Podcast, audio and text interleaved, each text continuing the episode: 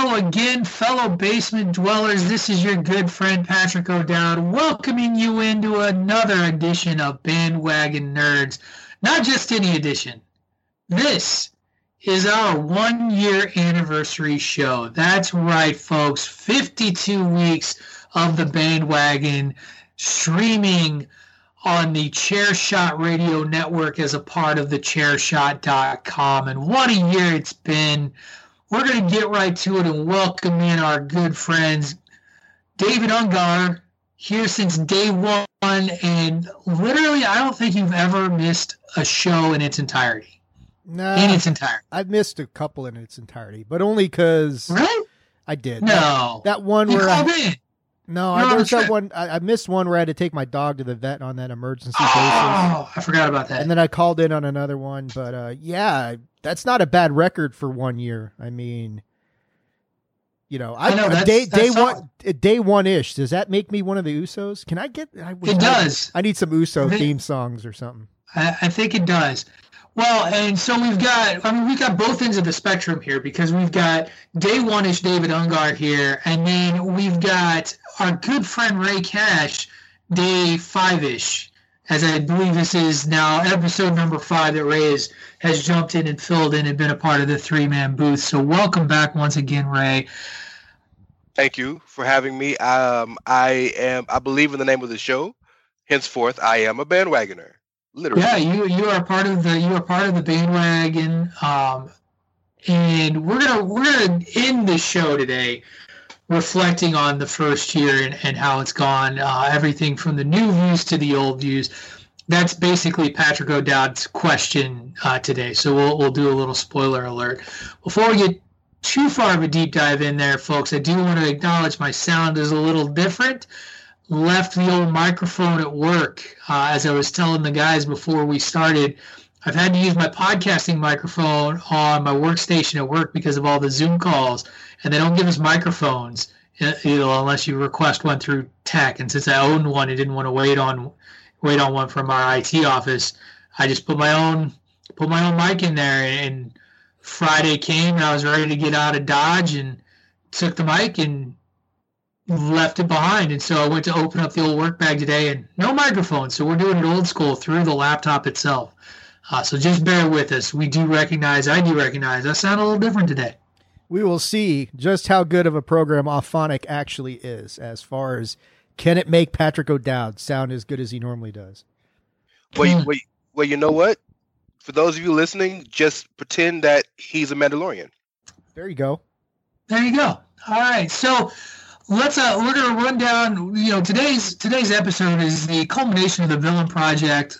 We're gonna cover our Marvel villains today, which awesome, awesome, awesome sauce. A lot of fun for me. Guys, I'm gonna tell you the list I sent you, it's already changed. Well, good because it was it was blatantly disrespectful before. So let's hope it's Blatantly not. disrespectful to what? There, there was a glaring there was a glaring omission that I think stood out to Ray and I, but Yes. like we've always I said, mean- it's your list, Patrick. It's my list, I, and, and I didn't add or retract anybody from the list. I just flipped the order around a little bit. Ooh, all right. So there, I, I know, I know what you're thinking, Ray, but I'm Hey, sure there's gonna know, be there's well, gonna well- be this this list was harder than the DC one because I, well we'll talk about it. Yeah, right. That's okay. Uh, before we get into that, though, we are going to talk uh, Mandalorian season two, episode two. Uh, if you saw in our chat today, you or gentlemen in, in the chat yesterday or the day before, you got my reaction, so you already know I got thoughts. Uh, I'll be interested to hear, you know, whether I'm vilified over over my opinion regarding this episode. And already I'm seeing Dave shake his head, so I think Dave might be on board with me for a change. That's a that's a surprise. And I have I have an idea for the first episode of our second year already that that I'm going to float. That's a tease. That's that's what they call a tease in the business, right? We're to save that to the end of the show uh, after we get through our reflections as to what I would like to see done with our first episode of the uh, of the new uh, the, the new year, the second year. But before we get into all of that, we're going to get off of the nerd bandwagon because yesterday was a huge day. we record on Sundays, folks. You all know this. This drops on Mondays.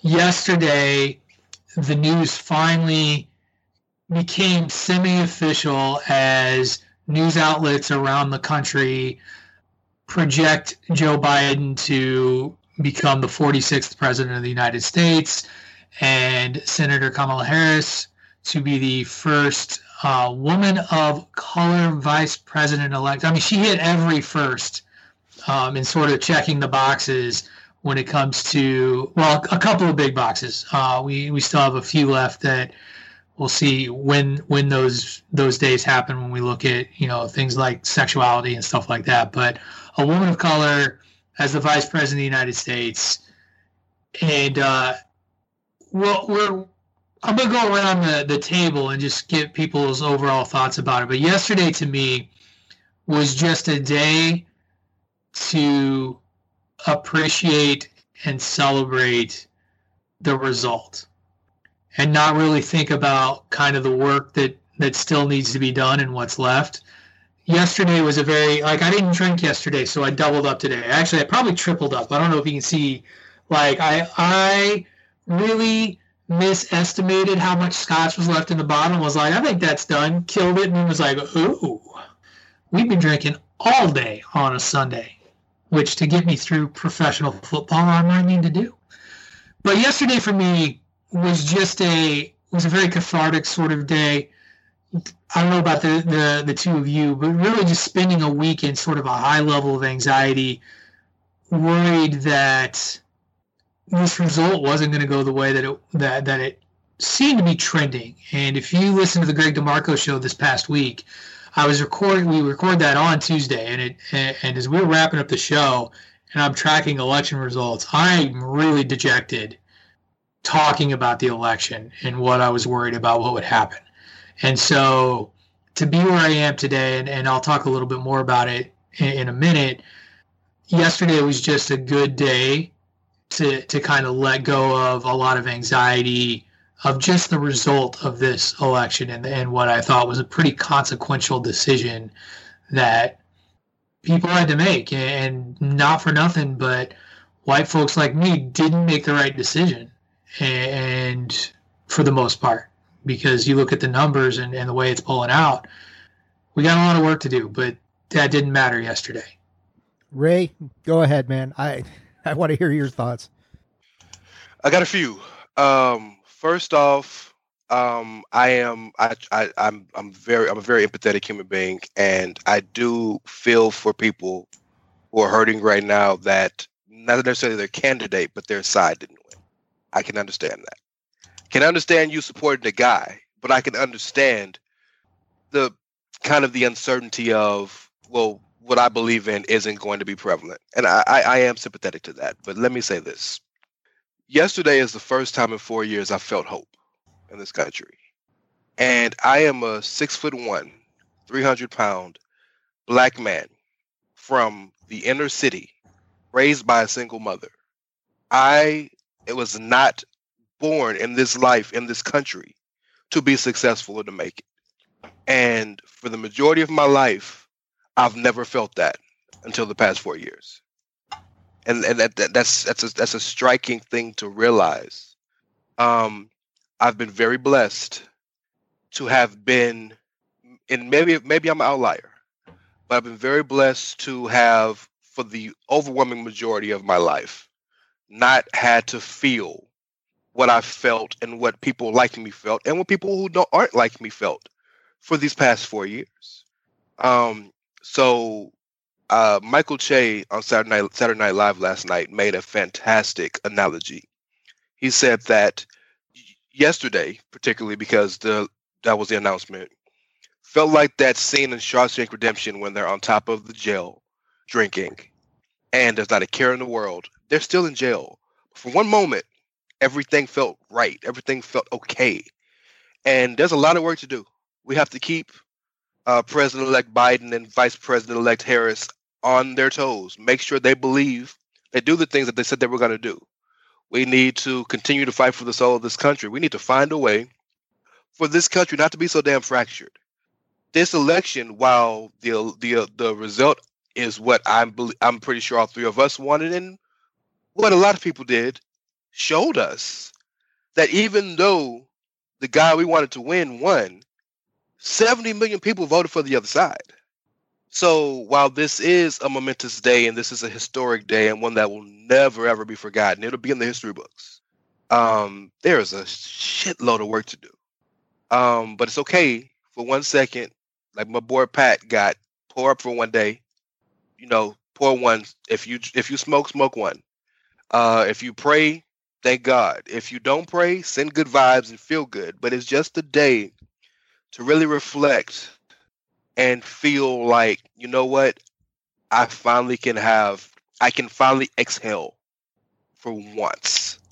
Um, it, it, you don't really realize how you feel about something sometimes until it's gone. And that can be in a negative space and a positive space. And all week, you know, as the week as the week kept going forward, it was almost it's almost a guarantee that Biden would end up winning. Um, you know, strange things or acts of God notwithstanding, but you never know. And I don't know, man. It just I feel like uh, a friend of mine who lives in Scotland. You might Ricky and Clive. Clive uh, texted me, and he, called the USA the undecided states of America. and I feel like we're the United States of America again for the first time in four years. And uh, I don't know, man. Hope, hope for the first time in four years, man. Just legit hope. So, dog, I got black daughters, and like I can't tell them the lie anymore. Is you can't do this shit. You know what I'm saying? Like it's real. Like I never, I don't know if your parents told you the, the the lie that hey you can become president. I don't know if they did, and it's not a lie, but you know what I mean. I didn't get that talk because it wasn't real for me until 2008. I can legitimately tell my daughters, you know what? This may not be what you want to do, but if you want to, barrier's broken, babe. Barrier's broken. And so much of doing things or so much of being successful or so much of achieving is the belief that you can do it. And a lot of the times you don't have the belief if you haven't seen it happen before. You know what I mean? That's why we talk about the Wright brothers and, the, and their flights because nobody ever did it before. That's why we talk about going to the moon or going to space because nobody ever did it before. There's never been a black woman, a South Asian woman, a, a, a an interracial relationship. In fact, let me back. Let me start from the beginning. There's never been a woman elected to that building. That building that was built by slaves, by her ancestors. It is it's it's yeah, man. It's it's just an amazing day. Here's my thoughts, and and you know, Pat Pat knows this. I, I don't post a lot of personal stuff on Facebook because it's just a preference, and I don't believe in doing that. You know, and and and all of us have been podcasting long enough that you know one of the one of the gray areas or the areas you don't want to get into too often is is getting on a political uh you know on on the on your you know, standing on the pulpit of politics and starting to talk about that. So, you know, I don't want to alienate anybody who's a Trump supporter and, and who feels like Ray said so well. A lot of people, whether they believed in the man or they believed in the party, is uncertain. You know, but like you said, I mean this this election had the b- biggest turnout in history. You know, Joe Biden got the most votes ever in history. Second most in history, Donald Trump. So there's no denying the popularity of the man and the ardent support of his supporters who truly believe whatever message he's preaching, you know, and I know a lot of us think, dude, you're preaching the way wrong message in a lot of different areas. But, you know, there are people who think that from the eco- economic standpoint, he is the solution. And up until the pandemic, they had some support for that argument, sure. But um, I mean, to me, it's like the amount of people who showed up for this election and showed out, and not showed up so much, but just participated, is um, is proof positive that the democratic process still works. And, and I hope that in the in you know in, in years to come, they look back on this election and say, you know, granted we had a pandemic going on, and Joe Biden said vote by mail, and the states made that option voting by mail readily available, and a lot of people took advantage of that I myself know I don't, you know, I don't relish the thought on election day of standing in line with a bunch, even if there is no pandemic going on. I don't think any of us really enjoy that aspect of it. So if you tell me I don't have to do that and I can still vote and participate, then I think you saw the results with this election that so many more people than normal participated. And that that's that's never a bad thing. Yeah, I mean privately the result is is what we all wanted. It's not over. Let's let's be honest with each other. There are legal challenges. They don't look like they'll go very far. Pat saw my po- post this morning on Facebook that I just got and I hate political posts, but I got sick of all these armchair lawyers out there adamantly fucking convinced that there's fraud. And like, dude, you've never, you don't even know what fraud is. You're basing this solely on the internet told you this, or somebody doctored a video, or somebody took a video out of context.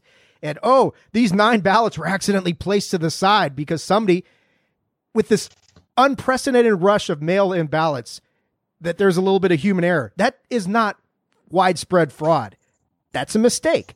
It's not going to change the outcome of the election. Now, if, Donald's got, if the president has the proof that he says he does, great. Put it in court if you win, you win. We'll all be forced to accept that. Bitter pill, though, it would be for some of us to swallow. But if it's not there, then man up, concede the election, move on with your life. See you in 2024. You know, that sort of thing. So, I mean, it's, uh, I mean, but yeah, you watch that speech of Harris and, and, uh, and Biden last night was, was very good. You know, and I know people are going to give Joe Biden shit because he stumbled over his words a few times. Like, dude, the guy's 77 Nobody ever said the president has to speak and, and never make a mistake. Andy has a speech disability. Yes. Like the man has a stutter. It's a long documented and the the painting of somebody with a stutter as being mentally deficient has been one of the, the grossest narratives that was kind of created in regards to Biden. Yeah, I agree. Because like James Earl Jones had a stutter has a stutter, like and has to fight through it. One of the most famous voices in, in the world. Joe Biden, when he's nervous or when he's you know under intense pressure and stress, like most stutterers do, can revert to that. And I think that yeah, like the the attack on the man's mental faculties, the conspiracy theory bit that within six months they're going to invoke the 25th Amendment is just ludicrous. I think that honestly, I hope that they treat this like when John Elway won his second Super Bowl, and that's the that's the victory lap. You know, won the second Super Bowl, right off into the sunset on a great career, Joe, and pass the torch elsewhere. Because, and I'm sorry to I, I kind of stole your thunder here a little bit, Dave. This this is really, as Ray put it, a, a brief moment in a step where you're still stuck in a quagmire that exists. And the thing that folks need to remember as I look at my Republican friends who are all doom and gloom and think that like everything's going to change. Nothing's going to change for you, frankly, unless the Senate flips, which won't happen unless two runoff votes in Georgia, both of them have to go the way of the of the Democratic candidate. That's it. I think Stacey Abrams deserves so much recognition and love and credit for what she's done in Georgia so far. If she if if she leads the grassroots uprising that allows the Senate seats to flip, that that woman should write her own ticket to whatever she wants to do politically for the rest of her life. She already got that, but yeah. I but you know what I mean she will have single-handedly, well, not single-handedly, like everybody has help. She will have spearheaded the most consequential vote in the state of Georgia in history. She already has once. She can do it twice. This that's that's amazing to me that that she might be able to pull that off. But you know, all this all this really comes down now to two races to determine whether any sort of legitimate legislation gets passed. Because I'm going to tell you right now, and I think you both know this, everything is for nothing if we got a gridlocked Congress. Because right now, as a country, what we've proven is that there is no compromise anymore. It doesn't exist. And it didn't exist when Obama was president and, and the Democrats lost control of the Senate because Mitch McConnell sat around and did nothing. Which is why I think it's hilarious that we, we talk about Joe Biden as a do nothing politician when you've got Senate Republicans who literally just stuff would go to their chamber. We're not going to touch that unless it's something we wanted, like a Supreme Court justice. Uh, I'll be intrigued to see how the courts turn this out. What I think is very telling and has been very important is that even conservative judges haven't sided with the president. You know, and I look at you look at Texas and a judge counting ballots in Texas because hey, he even said it as much as I want to, there's nothing here that shows that anything was done illegally. Like and, and honestly, one of the things that's always been fascinating about the Supreme Court is that they just they roll with it. Like they they follow legal precedent and tend to not interfere in elections. Yeah, and I mean, people don't understand. You can't just jump over every hoop known to man and go right to right. the U.S. Supreme Court. There's a procedure, and you know, you, you got to go to a federal court first and have them rule. Then then you can appeal to the U.S. Supreme Court and see if maybe they'll take it. But yeah, he's going to have to put you're going to have to put out the evidence out there. And it's got to be something that would appreciably affect the outcome of the election. Not, okay, nine ballots got fucked up or, you know, 700 got turned in, accepted, and they shouldn't have been. It's not going to change anything. So, right. you know, I mean, that's the uphill battle that the president need and his supporters need to reconcile themselves with the fact that a mistake here and there, an irregularity here and there, with all those ballots coming, that is not fraud.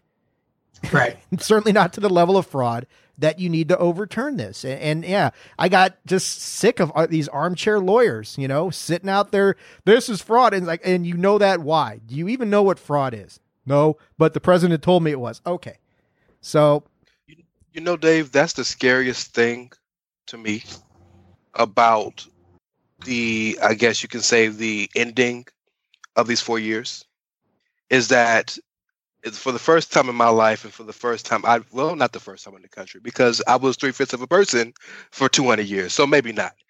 But you look whole facts, to me Ray. I'm just saying you look well, like a whole person to me. That means a lot to me. I appreciate that sir. I really do. Like even though that was a joke it is it truly means a lot because literally, legally, I was three fifths of a person for the longest. But no, facts are facts aren't facts anymore. No, you can you can literally the person who created something can say this is what's happening, and someone can say no, son, I disagree. it's like the wildest thing to me. So if you got people who refuse, if you if one side refuses to believe facts and the other side refuses to believe facts, or whoever how do we know who's telling the truth and how do we agree on what the truth is? Like th- that's the biggest thing even to me bigger than race. That is dividing the country and dividing the you know the two party system has ruined the country i believe because it's like you got it's bloods and crips. Yeah. Literally. Like so all this we're talking about and things that and the other and this and that country ain't gonna be fixed until we can all agree well this is true. And Dave Ungar is a literal lawyer. This is his job. He is an attorney. So if anybody would know, it's him. The three states that were in contention, the three states that are in contention, two are Republican states run by Republican governors, uh, attorney generals, and secretary of states, and the other is a swing state that was Republican last election. Those the states that colluded? It's just stupid. So until we can agree on facts, man, just get drunk. Yeah. By, by the way, by the way, greatest Twitter feed to follow right now. By the way, if you want to see just a completely unhinged conservative, Val Venis, that dude has lost his damn mind. Like it is nuts. Like he's gone full all cap tweeting. He is just completely insane. By the way, quickly want to welcome in our fourth guest today, our fourth member of the crew today. He'll be here for a little bit, first half, just like he was last week. But welcome in uh, PC Tunney. Welcome to the one year anniversary show of Bandwagon Nerds, man. How you doing? First of all, tell me you can hear me. We can hear you. Oh, all right. Well, then I got that solved. Uh, right now, I'm very close to crossing over to the dark side. There's a lot of anger inside of me. I am very much surprised that this uh, laptop in front of me is still in one piece. But I'm here and I'm thrilled to be back. Um, I, I don't even I don't even know what the fucking question you just asked me was because I'm so mad right now. So, but I'm here, Right. and I, I guess you're talking about the election and everything Yeah, else. just so, uh, just kind of talking about the election and how we how we're feeling today, regardless of whether you know we're Republicans or Democrats. You know, I think the three the three of us, as we were chatting, like we were pretty clear about who we voted for and, and what we wanted to see, and you know that's that's where that's kind of where we landed, just kind of reflecting on it a little bit. I think my biggest takeaway is that America, and that might be the theme of the first half of this show here, is is very impatient, regardless to what it is. It Oh, doesn't yeah. matter what, whether it's an election or the advancement for storyline in the Mandalorian. Uh, both the same side of the coin. Very much impatient. Okay, that's what I learned. Well, and it's funny you bring that up because we are going to transition. We're going to use that as the transition uh, to talk about briefly again uh, Tony because with we the- got we got a lot to do. Tony with the hot tag. There you go. Thanks, PC. hashtag radio. Hashtag journalism. Well, it wasn't really journalism. Like he didn't Yeah. research it. Like it was it's it's radio. Like it was radio. It's a Well, thing I like- do on my show, bro. I got to. I, I know you you you've said hashtag journalism to me on the show uh, when I dropped some news, did some research. We did have season two, episode two of The Mandalorian drop this past Friday. My uh my GIF reaction upon review was meh. No, no, And no, no. Was I think- super meh. It was super meh because it was Superman with, with like a half-assed like meh face. Don't sell yourself short. You're a tremendous Thank you. And this has been my problem with The Mandalorian in general, uh, both season one and season two, is that there are a lot of really good episodes, and there was nothing particularly wrong with this episode, so to speak. But but it was just kind of there, like like and Tony, you you hit on it a little bit. It just didn't feel like it advanced much. I'm okay with that. I'm I'm like I brought Right. up that because like I believe in both sides of both the election and overall things in America. We're we're this country of I want it now and I want more of it all the time. Right? And we talk about it from a wrestling perspective too. What are our favorite storylines? What are the ones that pay off the biggest? The ones that you can be patient with. So I, I don't mind them. You know, the funniest thing is my my biggest takeaway from watching two uh, the first two episodes of the season is man, they're making a really great video game. Right. The spider level will be very difficult to fight. Yeah, first you gotta, you know, go to the krayt dragon, and then you gotta fucking, you know, walk the desert, and then you take on the spiders, and you get another Earth and everything else, and you know, you just keep leveling up. Now you've got the jetpack. Before you didn't have it. Fair. I can I can get behind that. The uh the other big takeaway from this is that uh, the child is a little bit of cold blood, a little cold blooded. Can, can I speak to that? Can Go for to it. that, please? Uh, I'm pretty sure I texted both of y'all, You did. but it may have. Okay, so at first, my thought when I saw the when I saw it was, me and the child got to throw hands real quick, because like the child out here eating baby eggs, the child out here eating spiders, and all this stuff happening because he can't sit his ass in his little whatever you call it and just enjoy being the damn child. Then I thought about it. He's just happy to be here. right? But I thought about it. That's fucking Mando's fault. Feed this baby. Feed the damn baby. he You is know? eating the baby, just not stuff he likes. well, uh, look, if if he likes spiders, he this ain't this ain't the life for him, bro. And um, yeah, I wasn't ready for all those arachnids in my life when I watched Yeah, that. So thank I- you, I thought- Peyton I thought I of you. appreciate that. Yeah, yeah. I thought of They- it. It was it was not a pleasant experience for me.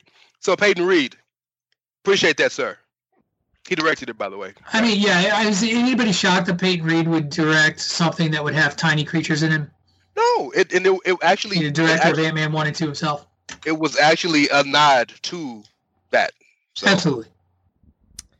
Um, I agree with you, Patrick. I was pretty meh on this episode, I- and and one of the problems I had is the spider scene because I watched that spider scene, and the first thing that jumped in my mind was like, does Harry Potter and the Chamber of Secrets know that you just ripped off that scene from there? Oh, I it, that's just I, I mean I, I and the spiders didn't talk. Totally different. Oh, okay. You're right. There's, I, I mean, people in my house were pissed off that I made the comparison, but I'm like, I, I'm watching this and like, I've seen this before, and they're like, oh, it was so much cooler in Mandalorian. I'm like, like hell, it was. And I, I said, you know, to me, it was just like ice spiders versus cave spiders, giant cave spiders, giant ice spiders, lots of little cave spiders, lots of little ice spiders. I will say this: it is much cooler that two X-wings rescued their ass than a automatic automatic flying car. Now that I give Mandalorian because anytime you got X-wings, that's a good time. But yeah, Right. I mean, it just this was and like Tony hit on it where it's like. Yeah, where were we going? What is the point of this episode? I mean, you know, is there something going to happen with the frog lady? Probably. Well, but it that, just- and that, that's a good point. It may be something that we learn later, right? Like, and, and that that could be the the impatience piece of it. Is this this could come back? I just don't know how. Other than the interaction that he had with the X-wing pilots, like that seems meaningful. That's a pretty big. That's pretty big though, because aren't those X-wing pilots former or They're affiliated part, with of, the they're, rebels? the, they're, they're part of the New Republic or whatever it is. Yeah, right. They, this they said that they were part of New Republic, and he was flying an old Imperial something or some remnant of the Imperial right. Razor's Uh, Edge, or- Razor's Crest. Razor's Crest. Yeah, Razor's Yeah. Edge. I'm thinking of uh, Razor Ramon. Sorry, Razor's Edge. And they they could they could have brought him. They could have brought him in, and they were like, you know what? I s- we see you've been doing like positive stuff though. Imagine they would have saw the child though, because would they know who Yoda was? No, Well, nobody nobody really knows you Yoda. That's true because Okay. Yoda was believed to have perished at the end of Episode Three. What is his belief? Oh, I'm sorry. I thought you were going to talk about the end of Jedi. I was like, he fucking disappeared and became a part of the Force. no, There's no. no, I'm just saying belief to the, be la- dead. the last time the general people saw him was at the end of Revenge of the Sith. episode six, right? No, Episode six, Tony is correct. That is when we last saw Yoda. but that was only Luke. He only saw Luke after he went into exile. He only saw Luke again, as far as we know. Right. Okay, so he was still alive though. He was, Yeah. but no one knew it eh, other than Luke and Obi Wan's ghost, I guess, and maybe a few Right, others. no. I think I would. I was trying to say is you meant six. You said three. Well, No, I- no, I what meant- he's getting uh, at. Okay, three. now we're getting now we're getting nerdy. Yeah. So all right, never mind. so Yoda battles Man- Yoda battles the Emperor, and they kind of fight to a stalemate because reasons. And Yoda goes into exile after that to Dagobah, and nobody. It's not even that he's presumed dead. Like the Emperor knows that he's still alive. Like they say it very clearly. Like the uh, clone troopers are like, we can't find a body, and the um, Palpatine's top advisor's like, then he's not dead. So they know he's gone. Nobody, nobody actually, the, the nobody really knows that he's dead, dead, except for Luke and whoever he told. Now that I think about it, And technically, we see his ghost in uh, Episode Eight. So there's the last sighting of him, or maybe nine. Patrick's Nine. favorite trilogy movie. Well, no, Rise of Skywalker's his favorite movie. Absolutely, But, he loves Last Jedi. he does. I do like Last Jedi He quite a bit. He does. He li- he just likes Rise of Skywalker more, Ray. That's all. Of course, of, course. That's his favorite of, the three. As much as I like, um, I don't know, having a hole drilled in my head, stuff like that, you know. So I, yeah, I, not a fan of Rise of Skywalker. We've established that. No. I know, stunned, right? I, I don't believe you, sir. You don't? Wait, I think you're joking with us. I I would never joke. I would never ever joke like that. So, what do you guys think about the difference in the seasons, right? Because last season it was more so. I mean, obviously, with the first season, it's introductory a little bit, and then in the middle, they kind of had two episodes like they have to start this year, where it was more like one-off stories instead of opposed to the overall story arc. Whereas this season now they're starting off with, obviously, they gave you the the big you know tease at the end of episode one, but altogether they're two kind of one-off stories that may not play into the long haul. So how do you feel like they've doing this season slow rolling the storyline, you could say? Can can I jump in? Can I jump in? The first season to me was a hunt, right? It was all about hunting. It was all about the Mandalorian hunting the bounties and then hunting the child, and he finds the child and he's being hunted. This season is about a quest. So I feel in the quest you have to set up the quest in the beginning to get the payoff in the end. Whereas a hunt, that sells that sells itself. You know what I'm saying? So I'm fine with it because I think the entire points of the stories and the themes of the seasons are drastically different from one to two. How many episodes were there in season one? Ten or eight? Eight. Eight. Was it eight only? Really, it was only eight. Huh. I think it was only eight. Because It's only I just watched it, so it's, it's eight. I just watched it like two weeks ago. I was like, I do, I do recall that Ray, you know, tore through it to, to be on time with with this show and, and go step by step with us. we're twenty five percent of the way through season two. Right. I think I think my big thing is is that I um I've never been a big fan of do you guys remember the show Buffy the Vampire Slayer and, and Angel and actually Supernatural now is another good example. Uh, I've never been a big fan of like the monster of the week style story, which is what this feels like a little bit. And, and I hear what you're saying about like sort of it's the journey and the and, and the quest to get there, but I I I like for there to be some level of meaning and connection, and we may still see that. I said that at the at the top of this uh, of this review that we don't know if those if that interaction with maybe the New Republic is going to be a thing. What we did learn is that he's on the New Republic's radar. By the way, like he's got he's wanted. There's stuff out for him. There's a total record of the deeds that he did to help the New Republic as much as there was to to work against it. So there there is more to that, but I just I felt like it was treading water a little bit, and I that that uh, that has never just really worked for me as a fan. So I know more's coming. I think you know I think we'll we'll see progress. It's going to happen. We just got to be patient. Yeah, there's got to be something more to it. I, I mean, it, it doesn't make sense that it would just be this standalone episode just for what the sake of showing. Hey, look at our special effects. Like I've seen that like three hundred times in the past three their, uh, years. You Their know? budget has grown. Yeah, exactly. Go ahead, Tony. Something has to come from from these two first two episodes, right? That connects you to the ending or makes you go, okay, that's how we got put along this path, right? There's no reason they can't have these. I, I like the episode. I thought it was great. I understand. The only thing I didn't like is you could have given me five more minutes. You could have put something else or dragged some kind of scene out because you lost 10 to 15 minutes from the first one, I believe. Because I think the first one was over an hour and this one was like 43 minutes. Um, yeah, it was. It was that's- much shorter. That's that's fine and dandy. I'm okay with it. I would imagine the next episode I feel like is going to be just gangbusters. But I would say to people, have a little more faith in Jon Favreau. Have patience, Tony. Is that what you're saying? Yeah, have faith, the faith, the faith. You you you know we're wrestling fans, right? Well, No, I tell them the same thing. I don't know that I've given up on the season or anything like that. I hope I hope that's not the impression I'm giving. Like, like I enjoyed the show. It was just it was okay. Like it just wasn't. Yeah. It was, It, it didn't. It like I wouldn't. That hasn't that this episode didn't color my feelings the way the first episode did. Like where I just utterly disliked the big reveal. You know what I mean? To where that kind of tainted my view on that first episode. This just was like it's fine in the, in the But as mad a ref- context. As a wrestling thing, if you're extremely disappointed at the same time, you're at the other end of the spectrum, so you're still enjoying it as much as you would. It's more of a hate than a love thing, then.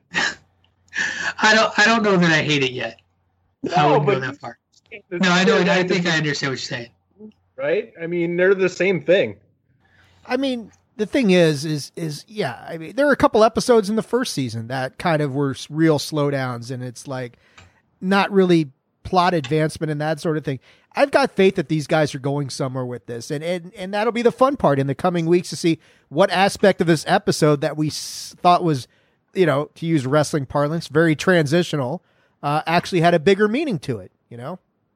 And then we're gonna be all like, oh, Oh, the frog is really the child's mother, and he was eating his I- siblings.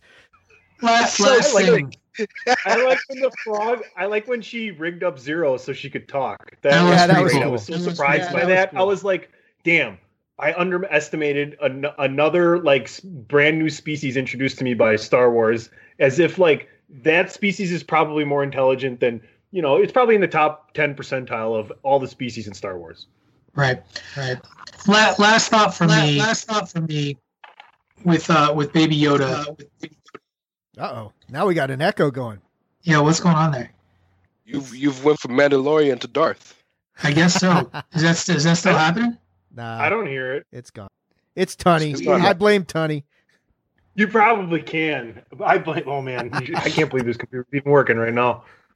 So, one of the things I got kind of a kick out of was I was reading some, I was reading some reviews from uh, various folks and sites, kind of complaining that the child was eating this creature's eggs, and, and not um, what's the what's the way like almost as if the, the child was somehow evil uh, or doing this terrible thing as opposed to just being a creature that is you know in its infancy based on its lifespan and is kind of doing the basics of looking for food and you know finds this thing. This is delicious. I'm going to eat it they also seem to forget that the child is not above force choking a bitch uh, as as it did that in the first season without compunction. So eating some eating some un, some spawn some caviar if you will not a big deal. That, yeah, I mean, he was eating caviar technically, but I mean, I, I had I had some issues just because I mean, the child is just like, dude, stop getting yourself in trouble. Don't eat everything that's fucking near you. Oh, here come the ice spiders because you ate one of their eggs. Um, but then again, and I'm like, and I'm like thinking, it's like you're supposed to be a higher level of creature in touch with the force, but at the same time, it is a child, so kids are gonna do shit So- like that. I think the real question is, do we believe, not just us, but the, the has the show led us to believe that the child not only understands Mando but listens to Mando? Because all the bad things you could say he's done has been to protect Mando. The Force choke right was protect, to protect Mando, right? Because he didn't Right. know whatever Gina Carano's character is. I'm not good with character names. She didn't. He didn't know she was a friend at the time, right? But so that's why I wanted to throw hands with that little motherfucker because Mando was like, "Don't do this," and he was like, "Uh," and then popping him in his mouth afterwards. See that little bastard on Tunny's. I'm gonna love him next episode, but right now he's a little bastard. he's he's Just- he's a toddler Just he's a to- He has- toddlers eat and poop They like do. that's what they do They make poor life decisions because they don't know any better. Doesn't matter how Miller. one I am one with the force. The force is one with me. It doesn't matter. You're gonna still Right. eat frog eggs. but yeah, I I do think um a little bit of a horror element to this week's episode. Like I said, for me, not not terrible, not great, not not enough for me to be sour on the season. I don't think the season's been bad necessarily. I think I think I'm not in all caps OMG mode though. I think is where I am. We are going to move into the culmination of the villain project, though, gentlemen. Uh, we're going into Marvel. I just got to say, Ray and I geared up for the show, and Dave didn't. I geared up, kinda. I mean, I'm wearing a No, you went superhero DC. Uh, I got I got my Spidey full print going. Can't see it because it's dark in my place, but it's a big old Spider-Man web thing from Hot Topic. it's the first thing. I, it was the first thing I I'm grabbed, a guys. DC guy, but I'll do a wardrobe change for you. Okay, It- Marvel villains, Yeah, right? I can. That's I can. right, I can. villains. hey, I can do a wardrobe change too if you guys listen, I'll really want. muted, but, but I can do. I'll do. I'll do. I'll do a. I'll do a wardrobe change. Not like anybody's gonna look at us or anything. Yeah, we, You we guys are. gone- You guys already know how ugly. videoing the You guys know how ugly I fucking am. You guys don't need me. I, a Marvel shirt ain't gonna change that. I mean, You're a you do have beautiful a man, David Ungar. You're a beautiful man. Thank you. beautiful self-lighting forehead with that shiny dome of yours. That's right. Amazing. Uh, Uh, I could give Triumph the insult comic dog a run for his uh, for his money. where's where'd Tunney go? He just bailed out on us, huh? Or he's changed. He went he Oh. went he went for a wardrobe change. Ah, I see. But um, this is it. This is the this is the end of the villain project. We have, we have hit TV and film. We have hit independent comics. We did DC last week, where you two got to kind of drag me onto the bandwagon. Apparently, my list is controversial for my Marvel villains. Uh, so, Mhm. oh my god, you guys like big emphatic nods. Uh sorry, I don't I don't know. And maybe maybe when you drop it on me, I'll be like, oh yeah. Uh, but I think I know who you're talking about. Uh, I think that you guys are talking about a character that was made popular in movies and is, in my opinion, way less impressive in the comics. But okay, very Yeah, nice, Melky. Mr. Tony. Melkeith. Who? Melkeith. Yeah, no, I know, I know. I can think of a, I can think of a couple that are popular in movies that I left off, uh, primarily because I, if I if I'm if I'm right in my guess, I didn't really read the comics, so I didn't really care about the villain. So sorry. It's not No, spoil sorry. it. Let's get into it, and then we can we can We will. can rake you over the coals once we get there. So Exactly. Or so the rules versa. haven't changed. The rules haven't changed. Uh, as always, somebody lists somebody on the list that's higher up on somebody else's list. We'll pause. The order has reset to day one. We are now to our good friend Ray Cash kicking us off. It's Ray, Dave, and Patrick today, so Ray gets to do the honors. We'll take a break once we get through our top, or our bottom five. Come back from break and round it all out. So, without further ado, Mr. Ray Cash, you're kicking off the final round of the Villain Project with your number 10. It's ironic that uh we just let me say the person first. Let me make the joke. I didn't make the joke. Joe's made it last night, but still funny. Um my number 10 is the Red Skull. guess what, Ray? My number ten is the Red Skull as well. Let's go.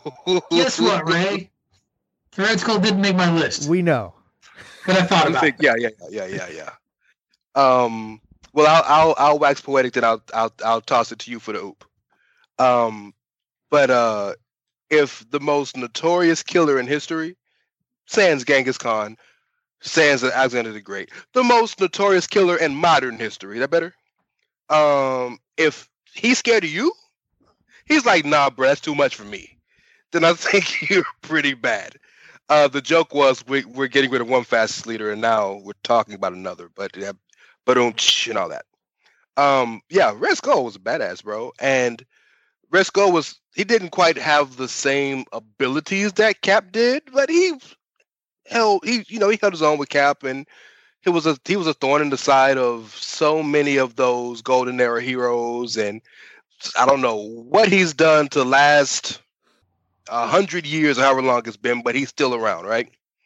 Um, uh, and I, I'm sure Dave will talk to more of the older stuff, but I think Red Skull is back was back in the news more recently because the Red Skull in some of the recent comics, I can't remember the name of the story; it'll pop up in my head. Um, but right before the Civil War, when Red Skull convinced the Cosmic Cube, which turned into a sentient being, to change Steve Rogers' mind, It's after and then Civil all of a War. sudden, after Civil War, is it after Civil War? significantly after. But yeah, you're on the right track. Well, which, which Civil War are you talking about? You're talking about Civil War between Cap and and and Well, Iron Man. two. There's been two. There's been two. I'm talking about Civil War Okay, too because You're right. Yeah, because Cap was still the fake guy. It was it was the fake Cap still going into uh when Carol beat the dog shit out of Iron Man. It was bad. Um, if you haven't read the comics, spoiler. Um, but yeah, he he is the reason why Cap said the most infamous words in comic history in the past thirty years. Hail Hydra. Captured in Endgame, very effectively. Yes. Yeah, I mean, they give it a nod in, in Endgame, yes. Um. Love, love those what- Easter eggs. Um, but no, yeah, I think the red the Red Skull is. ma- I, is it fair to say he's he's the first supervillain in Marvel lore? Yep. Yeah, Right. because Cap Cap was a was a 1940s propaganda comic, and the Red Skull was his was his foil because you couldn't actually have Captain America fight Hitler in the He- comics. He punched Hitler on the like on, On on the a cover of issue one, yeah, I know, I know. you know. Uh, yeah, but go ahead, man. Yeah, Yeah, Red the- Skull's my number. The cool thing about Red Skull is he was only supposed to last that first issue, but was so popular that they kept him going for another seven, and then they kind of killed both of them off for years until Cap was resurrected or found in the ice and that sort of thing. But uh, yeah, the the Red Skull. I mean, without the Red Skull, there probably isn't Hydra. You know, one of the major organizations in Marveldom. Um, he's like Ray, you said, how does he kept going all these years? Because he's mastered the technique of taking his consciousness and transferring transferring it into other beings. And uh, his daughter Sin, she's as badass as they get. no conscience at all. She's the baddest bitch that I could think of in Marvel Comics. But you know, one of the best Red Skull. I mean, his Secret Empire is phenomenal. I mean, that is phenomenal story. Gut wrenching when you watch your hero, Captain America, who has been mind wiped in by uh by the uh Kobik, I think is the name of the cosmic cube, right, Patrick? I think Cool. Yeah, something like that. Yeah. so Something you know like to, to have Steve Rogers' mind wiped to the point that he really thinks he is you know the supreme leader of Hydra and everything that he does, and and at the end of that, where it's the two ver- variations, Steve Rogers, good guy, comes back and beats the shit out of uh the other guy. I mean, that's a phenomenal story. But I tell you, one of the Red Skull story, the two of them that I really like, the um Death of Captain America storyline, which happened right after the first Civil War, where Cap. I mean, that's Marvel's equivalent of the death of Superman. When they killed off Captain America on the steps of what the Supreme Court, um, Mhm. Unbelievably powerful. And then Bucky takes over, and off we go. But um, let's not forget that if, if not for the Red Skull, Falcon would never have been created because he gave Sam Wilson his ability to the link with Red Hawk and all that kind of stuff. And I mean, and and he did that because he thought Sam would turn on Cap, and instead he unwittingly created one of the most enduring friendships in all of Marvel Comics. So, Good point. I mean, the Red Skull has just had his fingers in in everything, and has been such a huge part of just Marvel supervillain lore. That yeah, I'm I'm with you. I mean, I you could say he should have been even higher, but I have him at number ten on my list. well, I didn't have him on my list at all. So there. We know, we know. So you're gonna you're gonna quickly figure out as you listen to this list what what comics I read on the reg when it comes to Marvel comics. That is one of them. Yes, Tony, flashing the old Spidey symbol. The other one though is the X Men, and the X Men was another big one. And for me, my number ten is more more known to a lot of people as a henchman. If we were to if we were to really put it out there, but I think she's one of the most iconic X Men villains that you can get. One of the most manipulative, one of the most dangerous villains that exists, and also one of those that operates in a gray area, and that's Mystique. Uh, probably, if you most people, if you watch the old X Men cartoon on uh, on Fox and now on Disney Plus, know her as the mother of Rogue uh, who basically brainwashed Rogue to use her for her own evil gains. She was a top lieutenant in the Brotherhood of Evil Mutants, has worked with Apocalypse, has worked with Magneto, has always been about her own machinations when it comes to protecting her own self interests.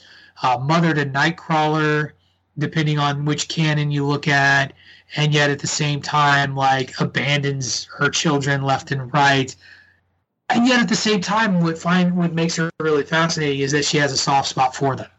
Like even as she abandons them to continue to live the life that she leads shapeshifter that she is she keeps coming back. The one thing well there's a lot of things that i that i struggle with but one of the big problems i have with uh, the x-men movies and the canon that they made out of the newest ones was the way that they made her this interest this like tweener between Magneto and Xavier. I just I just didn't like that story and, and maybe that's just me as a fan of, of a different sort of character, just not liking that portrayal. But I'm seeing like Ray's nodding too. Like I just didn't like that element. They really softened her in the movies. Yeah, very much so. and she wasn't so much like that in the comics. Mm-mm. That's, well, that's one of the, that's that's one of those times where the studio wanted to book a superstar, and they got Jennifer Lawrence, and they wanted to make the character fit the superstar, not the superstar fit the character. Who played her in the uh in the original? Rebecca Romijn. Rebecca Romijn. Yeah, Rebecca that's right. Yeah. Never forget, bro. Lord have mercy. Young Ray enjoyed Rebecca Romijn very well. in the bodysuit. Like it wasn't even a bodysuit; it was like pieces like Yep. attached in various locations. Yes. Uncle He also enjoyed Rebecca Romijn. hmm Yeah. So that was my number. That was my number ten. I stayed in the X Men universe, and I wouldn't be surprised if this is higher on Dave's list because he talks about her all the time. But Jean Grey, uh, and specifically Dark Phoenix Jean Grey, who legitimately fucked up the Marvel, uh, the X Men universe and the Marvel universe on more than one occasion. And Jean Grey herself is not a bad person. That is that is well documented and well known. But Jean Grey under the control of the Phoenix Force is just the ultimate is one of the ultimate powers of evil that requires the interference of multiple empires, like the Kree, the Shi'ar, the Skrulls, even Black Bolt and the and the Inhumans.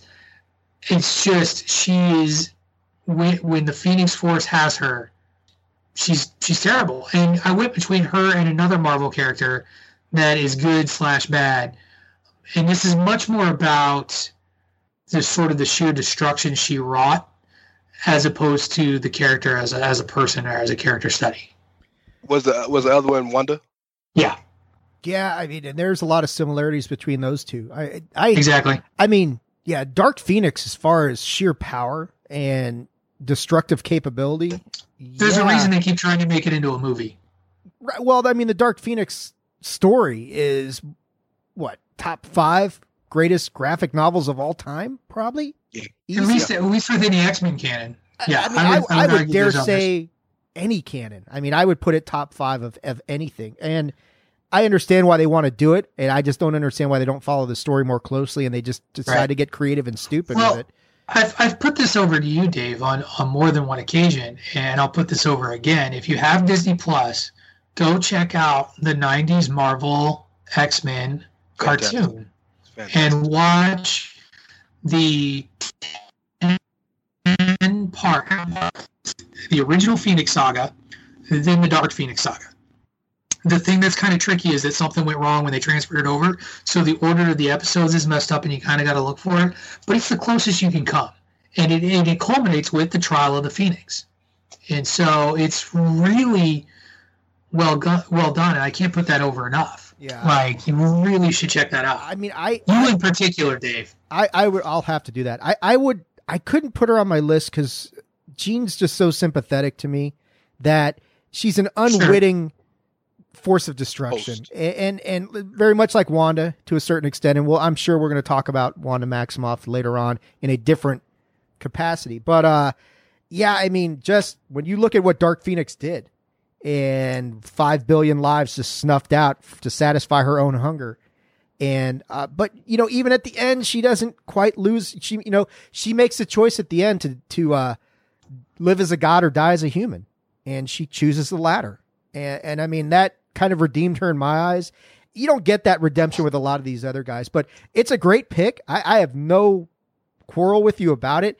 It just for different reasons she didn't make it on my list. Sure. Same. Well, that's Don't cool, even Dave. to- Don't even have to go any further. Same. All right, so move on into your number nine, Dave. so my number nine is ultron up oh, he's Yep. higher on rays okay So then we'll move to Ray then.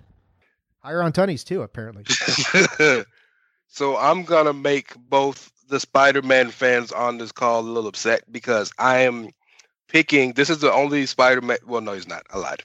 Um, but um, this is Spider-Man villain. Neither of you probably expect me to put on my list. Um, my number nine is Carnage. Hmm. that's cool The reason, the reason being is, I think the penultimate Spider-Man foe you that you think of is Venom, right? I know No. you got. I know you. What, My No? number two. what y'all think of Osborn? Shut up, man. It's later in the show. I mean, I'm just saying. Well, anyway, but Spoiler alert, man. most Spoiler people would alert. think most people would think Venom. I, I would I would argue, uh, only because of the fact that Venom came directly from Spider-Man, right? The symbiote, the most dangerous of the symbiotes that we have, unless you like a really really really deep nerd and you know all seven, eight, nine of them, is Carnage. Um, the fact that a symbiote that already hated Spider-Man, that honestly kind of hated Eddie Brock too, goes and gets in bed in one of the most dangerous serial killers in the world in Cletus Kasady, kills everybody. Then there's all the newer versions they've had with all the the Carnage armies and everything. I just think in terms of pure destruction and pure chaos, we talk about that Joker-esque chaotic evil thought process. Carnage is chaotic evil. He doesn't give a damn about anything but just I'm killing to kill because it's fun for me. I'm gonna kill. And he has killed. So we just talked about Dark Phoenix killing five billion people. Carnage didn't kill that many people, but he he would gladly do it just because they're there. I think that's what puts him over so many of the other people I have on my list. So um, I have Carnage. Yeah, I mean, as far as symbiotes go, he's definitely more fucked up than Venom is. I mean, Venom sometimes almost is is heroic. not very often. I don't think you can say the same thing about Carnage. There's not much heroicness about him. He's just yeah, chaos for the sake of uh, of chaoticness, if that's a word. I, I think that's why I don't like him as much. Like the the thing I always appreciated about Venom, who's also not on my list. Neither of the symbiotes are on my list, though the guy who gave us the symbiotes is on my list. Is at least with Venom, there's a deep seated resentment and longing. Like Venom is a jilted is is jilted by Peter Parker because he doesn't like who he becomes when he takes on the suit. And it goes to Eddie Brock, who resents Peter Parker because he blames Parker for everything that's gone wrong in his his professional life and holds Parker and Spider-Man res- responsible. So the two of them with this just insane dislike and jealousy whereas and I know that you know it's funny because we talk about the Joker and how much we love the Joker and chaotic evil. Like the Carnage exists just to exist mm-hmm. as this as this entity of like terror. And I just didn't like it, and so Carnage is honestly of the symbiotes like my least favorite. So uh, it's interesting. There's nothing interesting about him other than he kills. That's and I think right. that's probably why. But yeah, that's what that's you big... want from a villain is I don't care how interesting you are. Do you get the job done? but I like I like depth. I like depth in a villain. It's a symbiote. What you want him to have a backstory? Is a symbiote. Venom has a backstory. Eddie Venom has, has a backstory. Venom does too. Venom is an entity. Like I said, Venom, the symbiote, was rejected by Parker and was legitimately like a hurt child. Like was was upset and dealing with the rejection when he merges with Eddie Brock and becomes yeah. the Venom yeah. that we know and love. So I, I think there's more depth to Venom. Venom, and, and, you know, without that, we don't get Todd McFarlane's like big career launch, and so without Venom, we don't get Spawn. And we all know how I feel about Spawn. It's it's all cool. Y'all hate my number nine. That's fine. Number That's eight. I'm very happy with Carnage, even though I do feel I, there's I, again it's your list, man. It's your list. Another, I have another list of all of my uh, honorable mentions, but um, my number eight is um, is higher on your list, Kingpin. Okay, we'll move forward. My number eight is also Iron, unless Patrick drastically re-altered his list. Uh, I know it's higher on his. Uh, it's the the Green Goblin, Norman Osborn, is number eight on my list. Blasphemy. Blasphemy. Blasphemy that it is that low on your list, sir. Uh, my number eight, I'm willing to bet, isn't on either of your lists, uh, but is one of my favorite sort of one-off seri- series of stories, and that's the Beyonder. Hearing silence, the Beyonder is an extra cosmic entity who is just for funsies and bored, plucks a bunch of good guys and bad guys out of their reality, throws them on a game board, and says, "Fight to the death, because I can." That's amazing.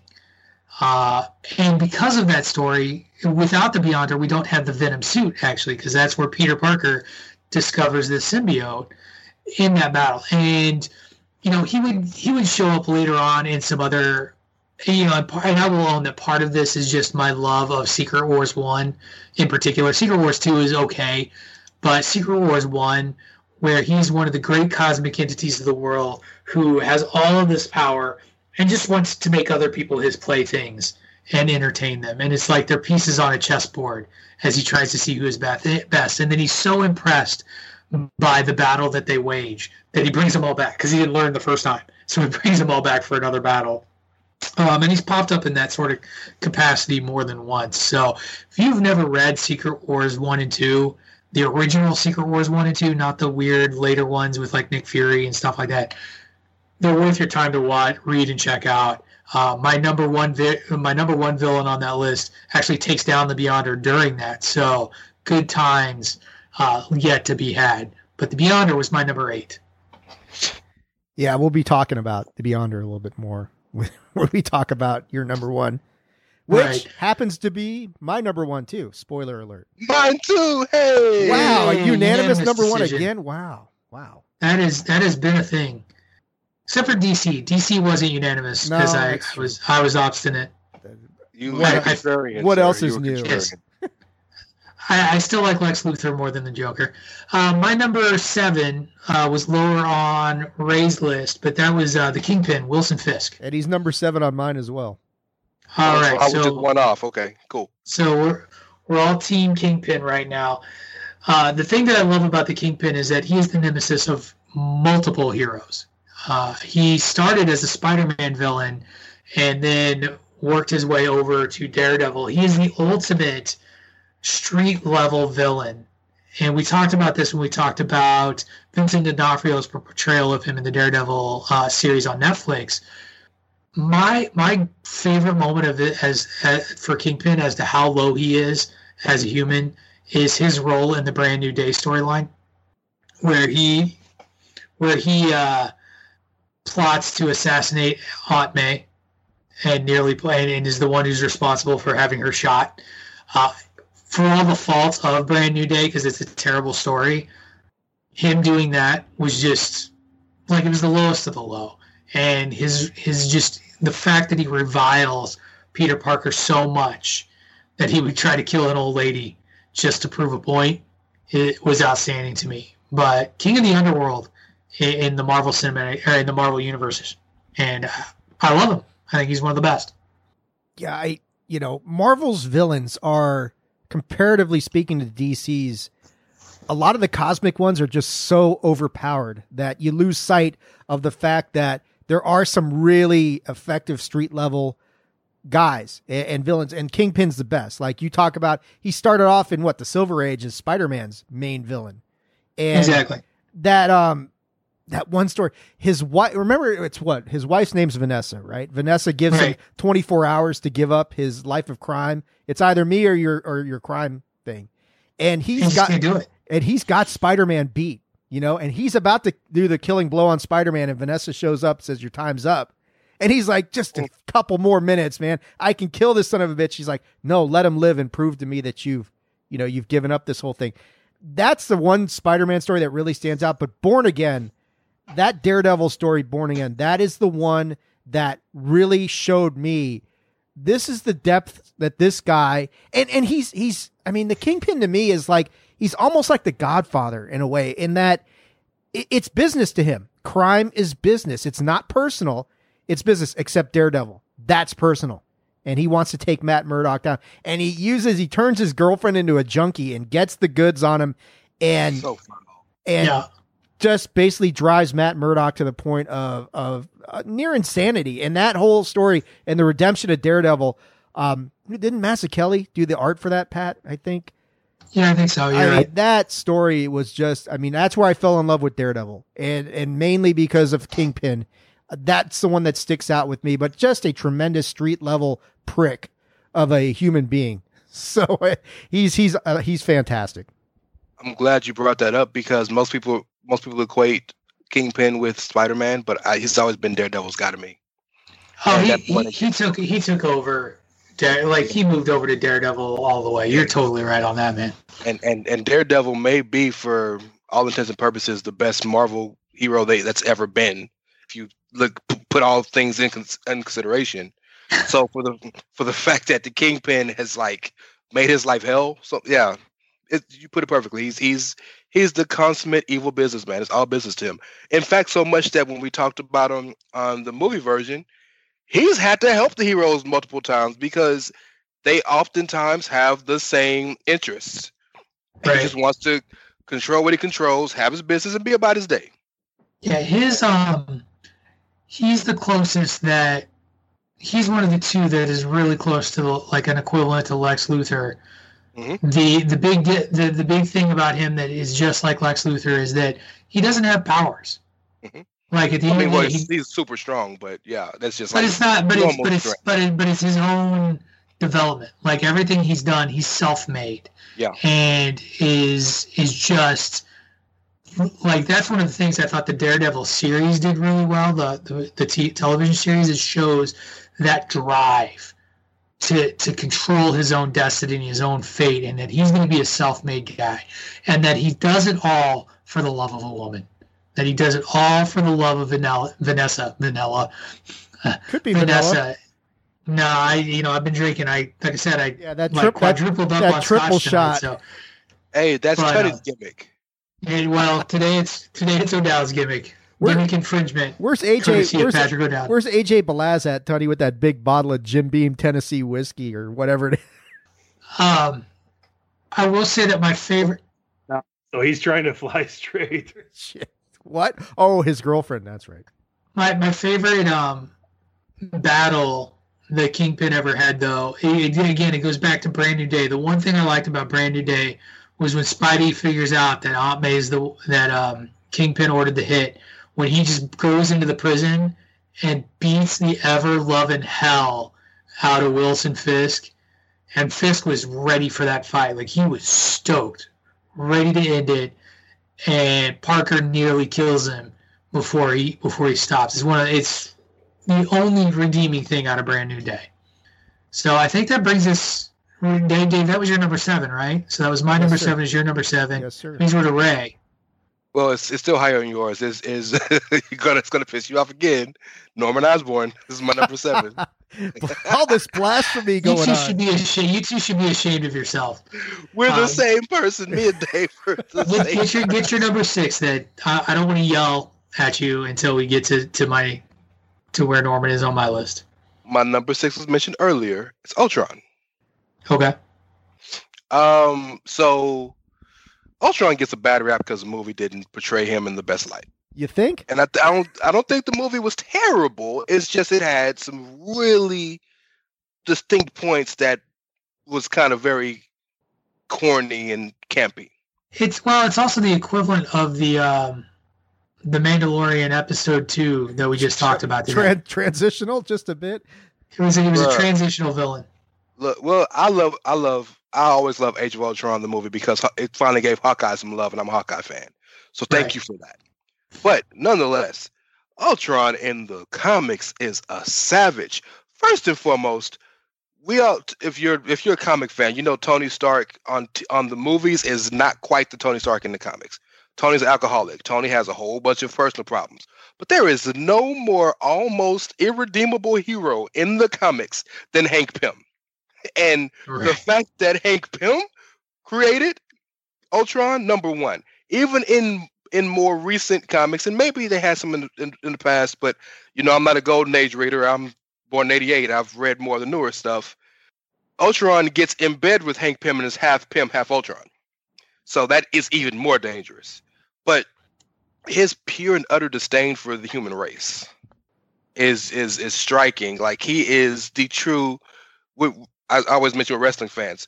We talk about Sabu. He's truly the homicidal, genocidal, suicidal maniac. Like Ultron will. His goal is not just to kill everybody. It is to almost destroy the world to build it back up in his image. And everybody else we've mentioned is an organic being. Ultron is not. So Ultron is never truly defeated. No matter what happens, if there is any type of inorganic matter anywhere within his his reach, he is never gone. And how many times have you read a comic story where Ultron is finished and they've beat him and then he comes back out of nowhere? Then if you read more recent stuff, the way that Ultron tried to get kill the Avengers with his son. He created a son in Victor Mancha. Like the man is is genius level intellect. Um, has done everything he can to destroy the Avengers, to destroy the Earth. Um, I can't think of any cosmic stories he's had, and maybe that's my mistake. But um, yeah, Ultron is just a savage. You, you said it, Ray. His hatred of, I'll take it a step, like you said, his hatred of all humanity, and then you equated something about organic life.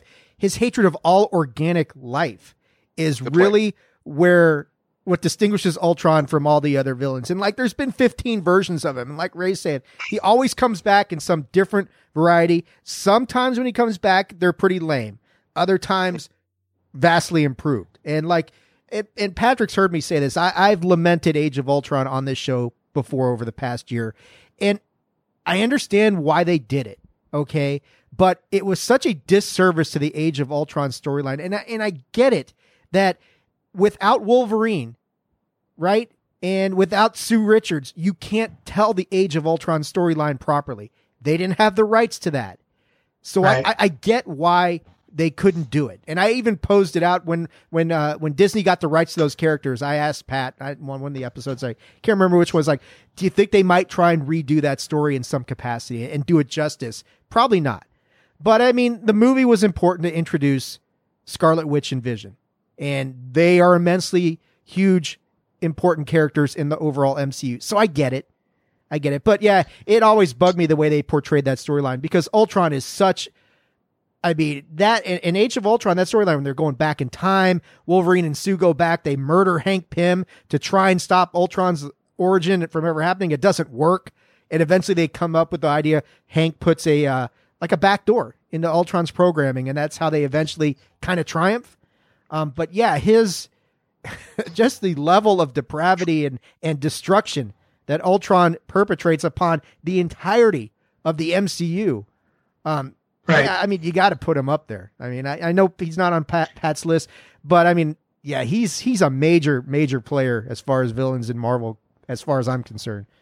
He's a he's a robot with daddy issues, which is Yeah, which is which is That's an that, over- it's it's a it's a it's an oversimplifying way of describing that. but it but at its heart and where he started it's a it's a robot with daddy issues and, and his resentment of hank pym. Because Sure. hank pym overextended his himself trying to make a creature in his own image. And that image looked at him and was like no you, you like humanity is inferior and must be destroyed.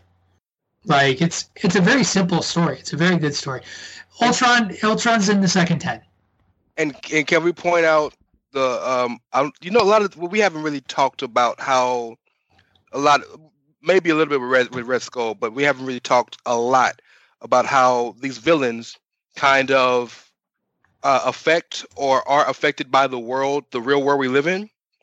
There is, I think, no, there's not been very many bigger fears in the populace than artificial intelligence and what could happen. That is a very real thing that people have been afraid of for years, for decades, right? Since Terminator came This- out, Terminator, right?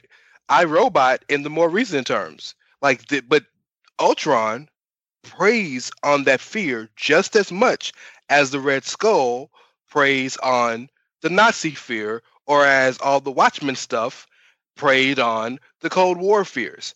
And so I, I think because we've gotten in such gotten to such a, a, a new time with so much going on and we're so smart now we know so much we don't think about that but i think that ultron especially at the time he was created in the comics i think that's a that's a, a thing that we have to we have to equate to his character as to another reason why he was such a scary character for people What's so special about Hero Bread's soft, fluffy, and delicious breads, buns, and tortillas? Hero Bread serves up 0 to 1 grams of net carbs, 5 to 11 grams of protein, and high fiber in every delicious serving. Made with natural ingredients, Hero Bread supports gut health, promotes weight management, and helps maintain blood sugar. Hero also drops other limited edition ultra low net carb goodies like rich, flaky croissants and buttery brioche slider rolls. Head to hero.co to shop today. yeah, yeah. I mean, he's it's it's it's relatable, even though it probably has no right to be, but it is, and and that's he's uh yeah, man. I got another one. You could say you could say, well, maybe you could have been higher on my list, but I I like where you got him. Mike. Probably. well bro hey look ph- phobias aren't relatable the thing i told y'all that my phobia is i ain't never seen it but i'm still Right. afraid of it There you go. All right, it's time for uh, everybody to take a drink because I think whose turn is it? Is it Dave's turn with his number six? Yeah. So, for those of you keeping score at home, kids, Patrick O'Dowd forgot the order. Drink. Um, my number six, unless the order changed, I think is higher on Patrick's list, and it's Apocalypse. Yep. Still higher on my list. Higher on Ray's too. All right. All right, my number six, just based on what you guys have said so far, I'm going to assume is not on your list, but it's somebody I'm bullish about showing up in the Marvel Cinematic Universe soon, and that is Kang the Conqueror. second 10 Yeah, Second sec- 10. Second ten. So here's a character from the future who might be related to Doctor Doom, who might be related to Reed Richards, who might even be related to Apocalypse himself, who is fascinated with history, sees the course of the events of the world, and wants to change them to meet his own evil gang uh, gains, and he does it repeatedly. And I think he is a spot on Marvel character to become a big bad in the MCU. So much so that casting rumors are surrounding the character showing up in a Marvel Cinematic Universe movie in the future. This dude believes he understands the course and the flow of time to the extent that he will do anything in his in his power to change it and alter it and allow him to continue to dominate the world that he lives in for the sake of preserving the world that he lives in. I, I he's just he, I love him. I think that he's he's he's been a foe for the Avengers. He's been a foe for the Fantastic Four. He is a an ever present problem for Marvel, and he does it in spite of some of these superior forces that exist. Let me ask Patrick one quick question, Dave. I'm sorry. Who would you have played that character then in in the in MCU? It's all over the casting rumor. Um, I'm going to forget his name, but if you've watched uh, Lovecraft Country, the lead um, in Lovecraft Country, uh, the guy who plays Atticus, is rumored to be the one who Jonathan was, uh, yes, Jonathan Majors. who is the one who is rumored to have been cast as Kang the Conqueror. No, he signed. He Is, is, that. that, is that official? Yeah, it's just we don't know when he's going to debut it because the rumors is going to be it for Ant Man three, but he's going to play Right. Kang. Right. So I think that's a good cast. I think that's a, that's a good casting. I liked his work in Lovecraft Country. He plays a he plays a bit more of a sort of an altruistic sort of guy in Love, Lovecraft Country uh, with some secrets like a, a dark past. But I think that he could be a very good King of the Conqueror. Uh, and it, as we've said, Marvel does know how to cast, so I have a lot of faith there. But yeah, love me some Kang the Conqueror. Kang's one of those characters that's kind of hard to wrap your head around. Although he's, yeah, I mean, he's definitely a, a major. Uh, Very cerebral. yeah, exactly. And his his stories are not the easiest to follow because they're jumping through time. I know there's one like one that I read recently where like it's similar to the whole Age of Ultron thing where uh, Wolverine and Sue went back in time to try and wipe out Hank Pym to prevent Ultron from being created. And there's a story where I think Vision and I forget who else go back in time to kill baby Kang. But Vision, it, it basically runs against what's left of Vision's programming. And they Right. take off through time, and this creates all sorts of problems. Um, yeah, I mean, when you're jumping through time like that, it creates time paradoxes and it creates some problems. Which is so much fun. It, it, it's fun. It's not the easiest thing to follow. Um, I, I, I think my concern with Kang in the MCU is that they will kind of use him as like a Loki type character, or God forbid, like Ultron, like we just talked about, and make him very transitional to a bigger big bad. And I think that's, kind of a possible. and I think that's a disservice to Kang because he could be the big bad. Um, If they're going to bring him in in Ant Man 3, that's got a lot of possibilities because once you're dealing with the quantum realm and everything that that entails, then we'll see what, you know, see maybe that's how Kang gets introduced. But Here- in, here's, 20, here's in one of 2027, favorite- of course. here's here's one of my favorite Kang the Conqueror uh, elements. That there is Kang Prime and there are other Kangs out there. One of which is a teenage version of him who poses as a child Vision as part of the Young Avengers, and his whole thing is to try and stop his father, basically to try and stop his own existence, so that Kang the Conqueror doesn't become Kang the Conqueror like I love I love shit with time loops and, and and all that sort of stuff and parallel worlds. That's why Exiles is one of my favorite Marvel comics of all time. Which The? X Men playing Quantum Exiles, yeah, yeah. X X Men and Quantum Leap, basically going through different realities, fixing various timelines, hoping each time that the next leap will be the leap home. Right, Um, right. And and Marvel do, does the time travel, and they stayed true to that in Endgame, where they, you know, the whole Back to the Future is all full of shit, you know. that's very prevalent in the comics that just because you eliminate one aspect of a timeline doesn't have a cascading effect on all reality, you know, that sort of thing. So, yeah, the Kang stories are a lot of fun.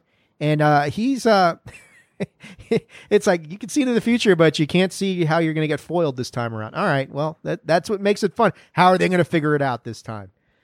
Exactly. I, I like I like the pick. For the record, Kang is, is rumored to be the the Ne- Avengers Five villain. So we Could so be. maybe we get at least at least we get two movies of him, and, and I can live with that as one of my favorite villains of all time. So that brings us- hashtag 2027. That's right. I was really not low key, not gonna lie. I was kind of hoping that they hadn't called a victor by today, so that we could joke about uh, having a president elect uh, in hashtag 2027. But it didn't happen. What did happen is that we just went through our 10 through 6, which means it's time to take a little break. Before we go on a little break, uh, let me just remind everybody to jump on to prowrestlingtees.com forward slash the chair shot take a look at our inventory. If you like what we're doing, buy a shirt. We got all kinds of stuff. We got hashtag Save Tag Team Wrestling. Ray, did you say you have a hashtag journalism shirt, or were you just making that up? Yeah, I don't own it, but the chair shot has a hashtag journalism shirt, and oh, I will forever believe that's that's our shirt. So Fair enough. You can also you can also get yourself a bandwagon nerd shirt. Those are there as well, as well as plenty of chairshot.com, various logos and all of those looks. It's no longer relevant as Platt Balaz did not win the election. However, if you still want to support their transition campaign out of the election, you can get a Platt Balaz 2020 shirt, much to the disapproval of one PC Tony. You can also get the Queen of Style Style shirt, the shirt of Miranda Morales, and much, much more. You can always get your shirts in the standard style, but if you're feeling fancy, spend a little bit of extra money, get it soft style. It'll feel nice on your giblets. Otherwise, I, I, okay, I was like, I, I get confused sometimes. I gotta stop staring at the screen. But anyway, that's gonna do it. When we come back, we are going to wrap up the villain project and then reminisce a little bit about one year of the bandwagon nerds. Till then, listen to some commercials, and we'll be right back on the flip side with our five through one. You are listening to Bandwagon Nerds. Promotional consideration paid for by the following. Why should you visit thechairshot.com? Thechairshot.com is your home for hard hitting reviews, news, opinion, and analysis with attitude. Why? Because you're smarter than the average fan. Thechairshot.com. Always use your head. Thechairshot.com. Always use your head. All right, we are back. And there's that echo again. Thank you, PC Tony. Uh, we are. I don't blame him. He's like, "What did I do?" While he's muted, it's great. Uh, I don't know that it was you, man. I'm just giving you a hard time. But uh, we are going to go into our five through one in the Villain Project, the final five in the uh, Villain Project. With my number five, I can only imagine with at least with Dave because he hypes this guy up that this dude's higher up on the list, and that for me is number five is Galactus. Dave is nodding higher on your list, higher on Ray's list. That's fine, Dave. Why don't you take everybody into your number five then? Uh, my number five, I did not see on Patrick's list. I think there's a reasonable chance he's on Ray's list. Maybe not. I guess we're gonna find out. But my number five's Loki. Come on, bro. My Oh number, no, no, no, he's not. He's on your second ten. I hope. Yeah, yeah, yeah, he is. Yeah, he is. Ray's He like, is. sure, maybe. Uh, I don't know. I He mean, is. Loki to me is is I, I've got him up here because without Loki, and I'm not talking about the MCU. I'm talking about in the comics.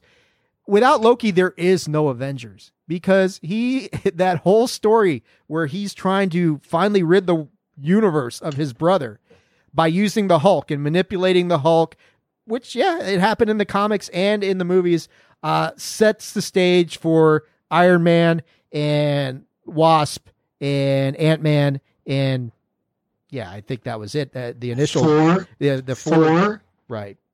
Thor. Thor, yeah, Thor, of course. Well, yeah, that I forgot about.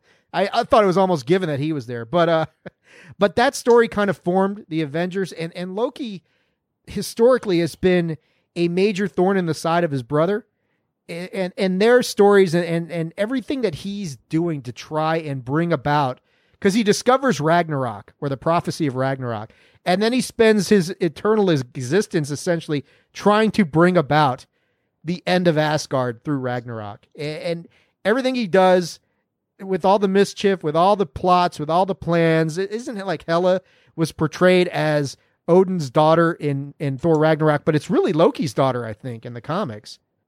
I honestly I don't know. I don't know. I don't remember, but I thought I thought it was something like that. But I mean, he's he's always got something up his sleeve and is a major pain in the ass for just about every hero in the Marvel universe at one time or another.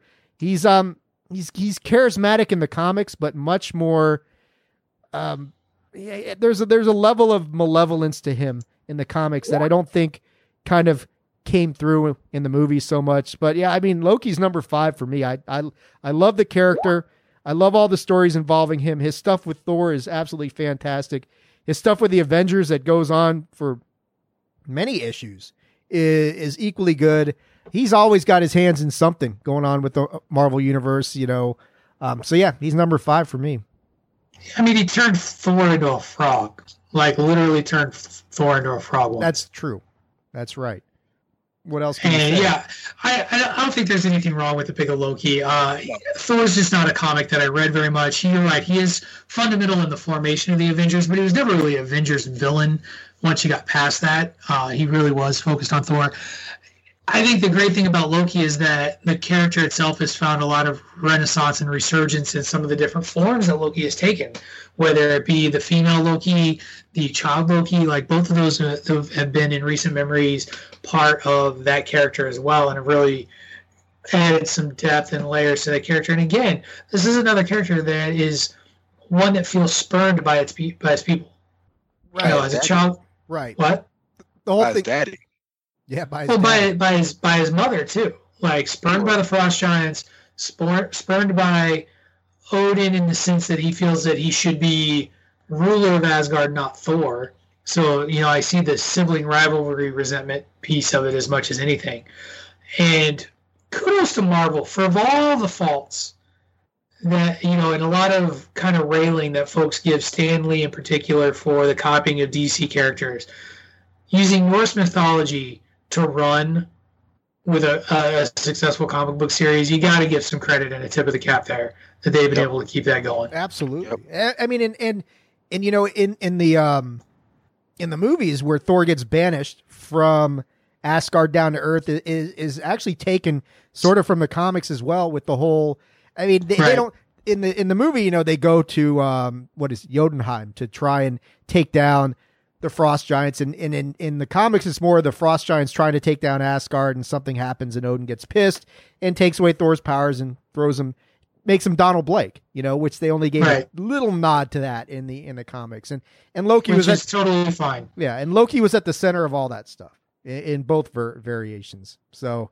yeah I, I i love the i love the villain. I think he's um a renaissance to say the least in by modern standards. That's why he's going to get his own show so yeah Right. loki's number five for me All right, Ray, lay your number five on us. Stupid question, but do you think that Loki would be as big a deal on the screen if it wasn't for Tom, Hiddles- Tom Hiddleston? No, I think the right guy had to play Loki. I agree. casting and I think Tom Hiddleston was the right person. casting marvel has got casting right repeatedly and that was one of their big hits Yeah, I completely agree. Um, my number five, I think the casting was decent because he was in the movie, but the movie was trash. Uh-oh. My number, my number five was Apocalypse. Higher on my list. I thought so. yeah that movie So then, yeah, you know, I can normally find something redeeming about any of them. That was garbage. it was bad. Um, yeah, that was that was bad. Um, number then my number four then because it's my number four right Yep. is uh is Magnus Magneto. Higher on my list. higher on mine Dave, you're number four. my number four you just mentioned him is galactus Uh, higher on your number four. yeah my number Higher four on Rays. we're just So plowing through this Right. So that brings us to my number four. My number four is Apocalypse. Okay. Uh, is it higher on your list, Dave? No. We still going it up? was or are you number, uh four? it was number six on mine number six. Okay. Um, number two X Men villain of all time. Basically, Darkseid if we, if we're really splitting hairs and a lot a lot of viewpoints, in in the sense of just like I know a lot of people go to Thanos, I go to Apocalypse.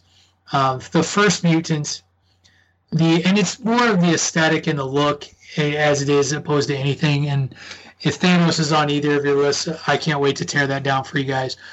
But yeah, look at that. See, I saw those faces as your as your incensed reactions. And and Sabah Nur in in the comic books is just he's unbeatable. He's never defeated. Ever. Ever, ever, ever, ever, ever. He is as far beyond mutants as mutants are beyond humans. And he you know, to rip off the MCU, he really is inevitable in his own mind. And really does not just not just you know the X-Men battling him, but like he creates his four horsemen. He manipulates X-Men to be his four horsemen. He's turned Wolverine into war. He took the most famous look for Angel is arguably the Archangel look that was created by Apocalypse. He is the reason we have Days of Futures Past. He's the reason we have Age of Apocalypse, which is a reality where Apocalypse won and the life that exists after Apocalypse One. He is everything in the X Men universe. And for me, like, I was hard pressed between him and my number three as to which should be number three and which should be number four. But it came down to depth of character at the end of the day for my number three. And so Apocalypse is my number four. Didn't he? Didn't he create? Didn't he turn Nathaniel Essex into Mr. Sinister too? He's Depends on responsible the, for depends on the continuity. Yeah, he's res- he's responsible for Mister Sinister. Yeah, definitely. Um, yeah, man. Uh, Apocalypse is one of the most. Um, there, I don't know. Can we consider him the first mutant? I know one of, he's the if first not the mutant. one of, if not the first mutant. I think most people Yeah. consider him one of. I don't know. First, maybe there were. I think there were other ones like he was gray skinned even back in the early Egyptian days and that sort of thing. Yeah. And that was different. But you're splitting hairs at, at that point, right? Yeah, yeah, absolutely, absolutely. Um, and Sabah Nur, by the way, I love that name. Um, no, Apocalypse is the man. Apocalypse is um, probably of all the guys on this list, the one guy that's untouchable, right? Like, I, I think Patrick was saying, to, and I can't remember, but like literally every single one of these guys on this list have been beaten, and I can't remember Apocalypse losing. Like it's it's it, it's always been kind of uh, we got around something or we got away from something, but like he doesn't lose um and yeah the the de- the the four horsemen and all the people he's turned and all the people he's in he's responsible for creating or giving extra powers or or changing yeah it's a fantastic pick Yeah, he was um wasn't if I remember correctly, Apocalypse not only Mr. Sinister, but he was integral with Cable and Strife. Didn't yeah, that's right, because he tries to get Cable in the, one of these future timelines, and he ends up getting Cable's clone, and that turns into Strife, and then Strife revolts against Apocalypse and all that kind of stuff. So, yeah, the Four Horsemen, the Age of Apocalypse storyline, one of the X Men's most notorious villains.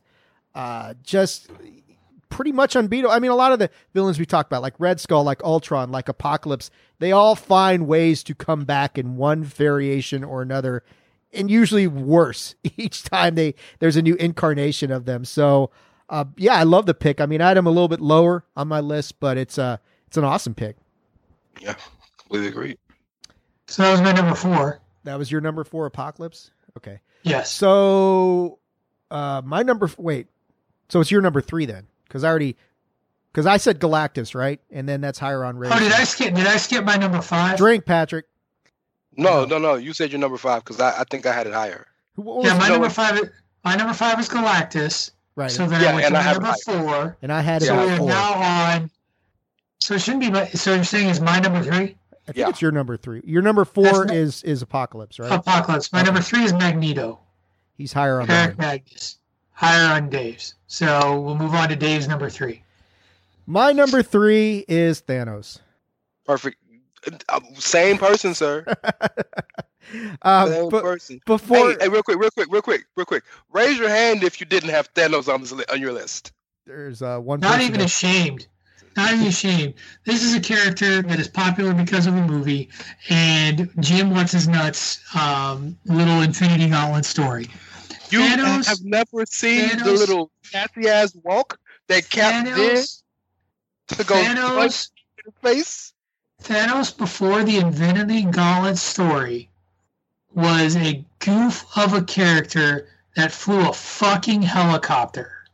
Fuck Thanos. He's a piece of trash, obsessed with death. Now you guys go ahead and spend your time waxing poetic about your boy Thanos because at the end of the day, he's a fucking joke of a comic book character that flew a helicopter and was routinely soundly beaten. Soundly beaten by the Avengers, left and right, until whoever wrote the uh, Infinity Gauntlet song, because I'm forgetting his name, um, until he came along, Jim something or other. okay. Ladies, welcome Patrick O'Dowd to the show. Yeah. Um, but you can't ignore the existence of Infinity Gauntlet. You're you're ignoring you're going to ignore a significant storyline in the Marvel and, and everything that happens after that. You got the Infinity War. Um, You, you ready? You ready for some more news? sure. That was a shitty set of co- that was a shitty set of comic books. Like, go back and reread the The Infinity Saga. No, Oh, what? it's terrible. It's terribly written. It's horribly written. Jim Oh, but Starlin you like all this. You like all Jim this flying Starlin around in, in like flying around in this time with Kang the Conqueror, but you can't rock with the Infinity. Gu- oh my lord! Jim Starlin himself has said that it was shitty writing on his part. I have worked Ray off of the show. Ray just left. Uh, I I Fuck comic book Thanos. I Fuck dis- comic book Thanos. You heard it here first, kids. I disagree. You I can just- disagree all you want. I- He's, he's a trashy character. Uh, I d- I mean, I love I love the Infinity Gauntlet storyline. Uh, it wasn't. It, it was Go totally. back and read it. I've Go, read it's I so just dumb. did go back and What? read it. It's really dumb. Like it's What? just dumb. Put some respect on Thenosis Johnson's name, okay? Thanos. Thenosis. Put some respect on his name, sir. Uh, I look. I just think. Happy anniversary, guys. Yeah. The the the Fuck Thanos. his. I mean, in the comics, he's obsessed with Lady Death. Not so much death, but just impressing whoever Lady Death is. And and the Infinity Gauntlet's all about that and reshaping reality around him. But I mean, it, it, it, I don't understand how his showdown with the Eternals, including Galactus, in Infinity Gauntlet was epic. And just like some of the stuff that he does, like the way he kills Cyclops by putting that cube around his face and suffocating him to death, it's just so harsh. I mean, it's one of those things that stands out.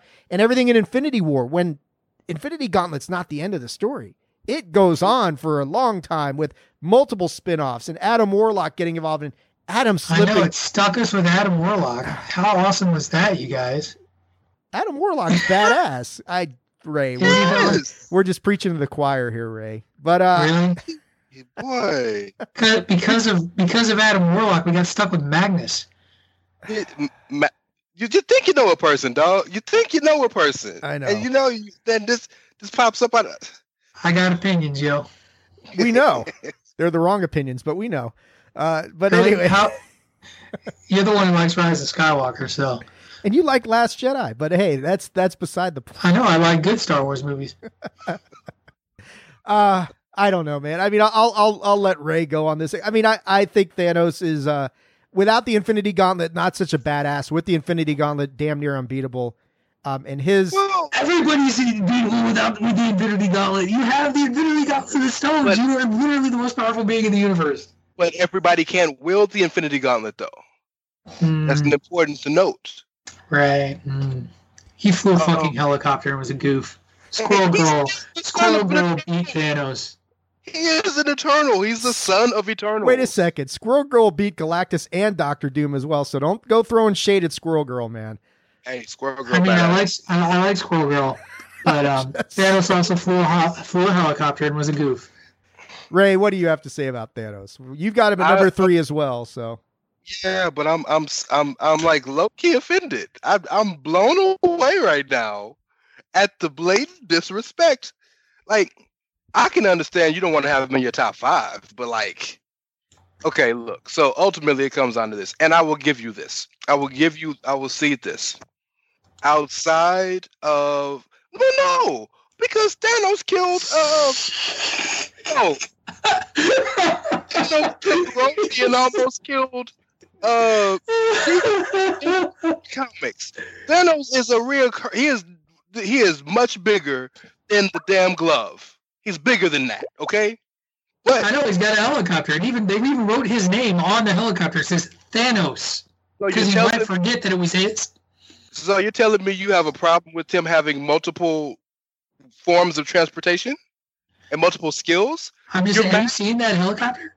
You're mad because he went to college and learned how to fly a helicopter. He didn't go to college. He lived on Titan. He went to he went to the University of Titan. Oh, stop that- it. I don't know. Just stop it. Quit trying. I'm just gonna, you know, for the next week in the bandwagon nerds chat, I'm just gonna send images of Thanos getting his ass kicked left and right.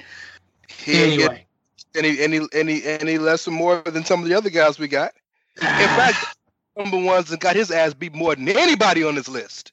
Keep it real. That's true.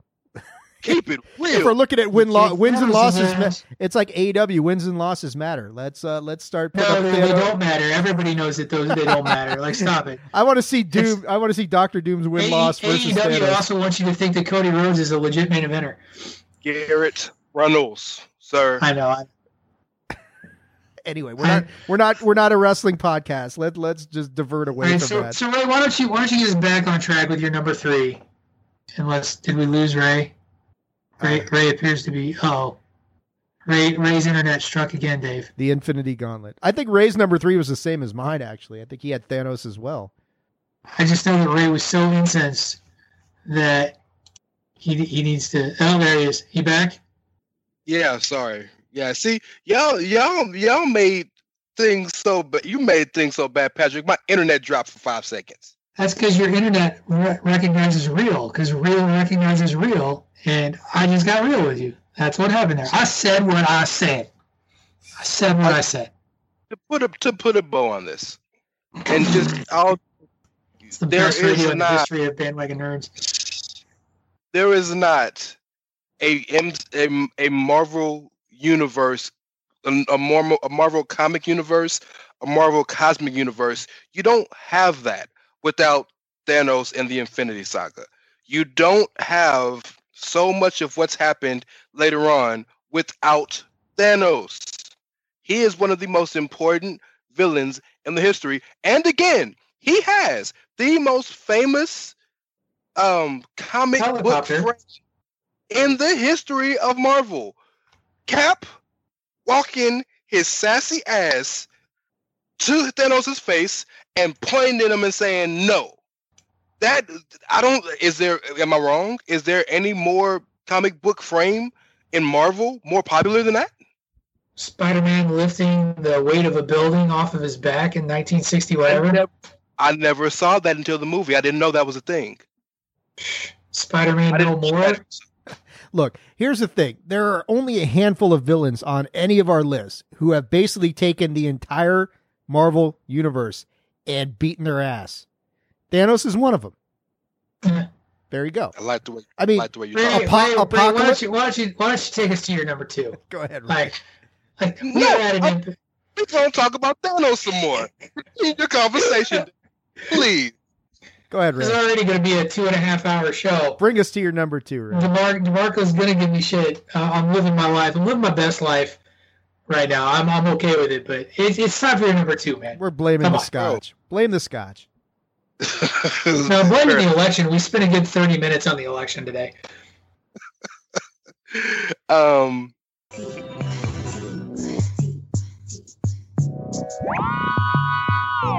Blame it on the blues, got got you feeling gone. Blame it on the Patrick, Patrick. She says she usually don't. Thank you for that, sir. Um, uh, yes. So, in lieu of being able to comfortably speak about my number three, I will speak about my number two, which is the Eater of Worlds, Galactus. Um, Galactus Armstrong? is Bray Wyatt. Bray Wyatt. yeah. the stuff got to come from somewhere, right? Um, Galactus is a very almost misunderstood villain because in many places Galactus actually is a good guy. Um, in in, in, in some of these stories, but ultimately Galactus has a, a has an insatiable hunger that forces him to eat worlds, and um, with that comes um, what's the what's the power that um the power cosmic, right? That he's able Right. to, to imbue in people. Henceforth, him creating the Silver Surfer and giving Silver Surfer his powers, and Silver Surfer being one of his minions or whatever the word is he called him. It's not, I know it's not minion. It's a little special word, but I can't remember what he called him. Herald of Galactus. Herald of Galactus. Yep. Herald. Even Tony Stark was a herald at one point, by the way. Um, but um, and and and I, I think again another situation where so much of who he is has been ruined by a movie because Galactus is not a cloud. Galactus is a being Yes. with a stupid hat, but still a being. Um, but um, Galactus is nigh unbeatable. Like, and I know he's a Fantastic Four villain, and him and Reed have had some knockdown dragouts. But um, every time that Galactus is beaten, he's beaten with the help of somebody who he has given the power cosmic to. So he's never beaten like on a one-on-one or a one-on-everybody basis. You know, unlike some of the other people Mr. O'Dowd has on his list. Oh, Um, stop it! Look at you now. You're you're all mad. Look at you all mad now. I hated on Thanos, and you are mad. You are hot. I'm a little feelings, a little bit. Um, and I'm red ass. drinking. So uh, red ass Ray Cash. if I wasn't so melanated, I would be red right now. You're correct. Um, uh, but yeah, I think I think because of his importance in the MCU, because of the things that he's done, because of the worlds he's eaten, because of the danger that he promotes and and and is re- realizes, I think he is the second most iconic and important Marvel villain of all time. When Galactus shows up, like shit's shit's getting real. And anytime Galactus shows up, you always get a visit from Uatu, who, for those of you who don't know who Uatu is, that's the Watcher. And the Watcher doesn't just show up for anything. And so for the Watcher to show up for anything of consequence is always is always a huge deal. Because of because of Galactus, like you said, Ray, we know we have the Silver Surfer. We have so many just iconic moments. He did get defeated by your boy Thanos in the in the Infinity Saga. I'm sorry. Can you Almost. repeat that one more time? I'm sorry. Oh yeah, Thanos beat him. Uh, it Oh. doesn't mean I still like Thanos or think he's the top ten villain in the Marvel cinematic or the Marvel universe. He beat all the Um, Eternals. let's let's not shortchange it. He beat all the Eternals combined. Thank you for the facts, Mr. Ungar. Thank you so much. I'm here for I don't you, have a man. problem with the facts. I don't think he's a good villain. I'm sorry. Actually, I'm not sorry. Whatever. Sorry, not Sorry, sorry. not sorry. I Anyway, I mean, Galactus was uh what number four? Galactos. Galactus. Is that like his, is I that need, his like Mexican I need to start dre- drinking. Galactus, uh, number four on my list. Uh, yeah, the the Senor Galactos. the eat, Eater of Worlds and the major villain for the Fantastic Four. Um, the only time he's really been beat that I can recall is when he was depowered. So they kind of starve him Ultimate out. Nullifier. Yeah, they kind The of starve him out by Reed Richards. and and and that sort of thing. So, but yeah, when he's when he's showing up, and I mean he's he's almost a little sympathetic because he really doesn't have a choice in the matter. He's got to feed, and you know I think he would prefer to you know to consume the life force of uninhabited planets if he can, but he's not really going to discriminate against uninhabited versus inhabited. It's whatever's there. His heralds, like he doesn't he doesn't really try that hard. his heralds Like, try really. harder than he does. Like Silver Surfer Exactly. will try before he turned. Will try and find a uh, an uninhabited world as much as he can, and, and and that sort of thing. And I know like there's a crossover DC Marvel crossover where Superman ends up the Herald of Galactus, and he's got the same sort of issues as you know. I don't want to find an inhabited planet for this guy, uh, but yeah, he's supremely powerful and unstoppable, and the power cosmic and all that. I mean, the, uh, the stuff with him and the Silver Surfer before. I, I should say, turn isn't the right word. Silver Sur- Surfer earns his liberation from Galactus, Right. and, and I mean, Galactus has had a bunch of other heralds, but obviously and apparently, Silver Surfer is his favorite, and that keeps coming back around to the point where when Galactus is in trouble, he's got to ask Silver Surfer for some help and assistance every once in a while. And there's a begrudging respect and dare say a little bit of affection between Galactus and Silver Surfer that you see come up from time to time. He's one of my main candidates for the big bad in you know 2027 when we go back to the theaters and that sort of thing. Even with President elect Biden, it's still 2027. But um, but yeah, Galactus is uh, he's he is as, as bad as they come. Yeah, it's it's really hard to argue against that. Um, we talked about this a lot last week, and we talked about it briefly here. Uh, cinematic representations. Please don't judge your your feelings of Galactus on the second Fantastic Four movie because it's a joke. Galactus is a cloud, and I understand that Galactus is kind of goofy looking. Like, let's be real, like he's kind of goofy looking as this giant entity, but you also got to consider the time in, in which he was created. There, like, there's just to me, there, like he unravels the existence of planets, and that's you you can't you can't deny that power. It's it's amazing. The cinematic, the, the movies shit upon two of the more powerful villains on DC and Marvel. One was Parallax. Parallax was a joke, Right. and Galactus is the other one. To be fair, to be fair, no standing up for that. How the blue hell or purple hell, since we're speaking of Galactus, would you would you film him in that respect? Honestly, Ray, you embrace it. Like that's the thing that like The when we talk about campiness will have this yeah. this Look, and here's why. Ray- like oh hey Well, and here and here's why. And we talked about this. Guardians of the Galaxy. Like, if Guardians of the Galaxy doesn't embrace the silly, and James Gunn's the right director for that that set of movies, but if you don't embrace that and just acknowledge it for what it is, then you get something dumb like a freaking cloud that floats through space that devours planets. That people look at it like this is stupid. Whereas at least with the kind of the concept of Galactus, like you already have a base that understands a look. Like we ex- we have expectations of how we expect Galactus to look, and so you can bring that in. And, and I thought that was one of the best things that James Gunn did with like Ronan the Accuser, who can be kind of a silly character. They they just kind of embrace that silly look and that dogma, and and fans will accept it and they'll and they'll buy into it and, and bought into it to the tune of 150 million dollars. It's, So- it's interesting you said that because Guardians has probably given the two best, uh, best kind of examples of how, how they can do Galactus. Because number one, Mhm. nowhere is the severed head of a of a of a celestial, Of an eternal, yeah, or a celestial. You're right. and two, they got ego real well when they Right. when when he gets pissed off and becomes the planet again. They did that, I think, really well. Right.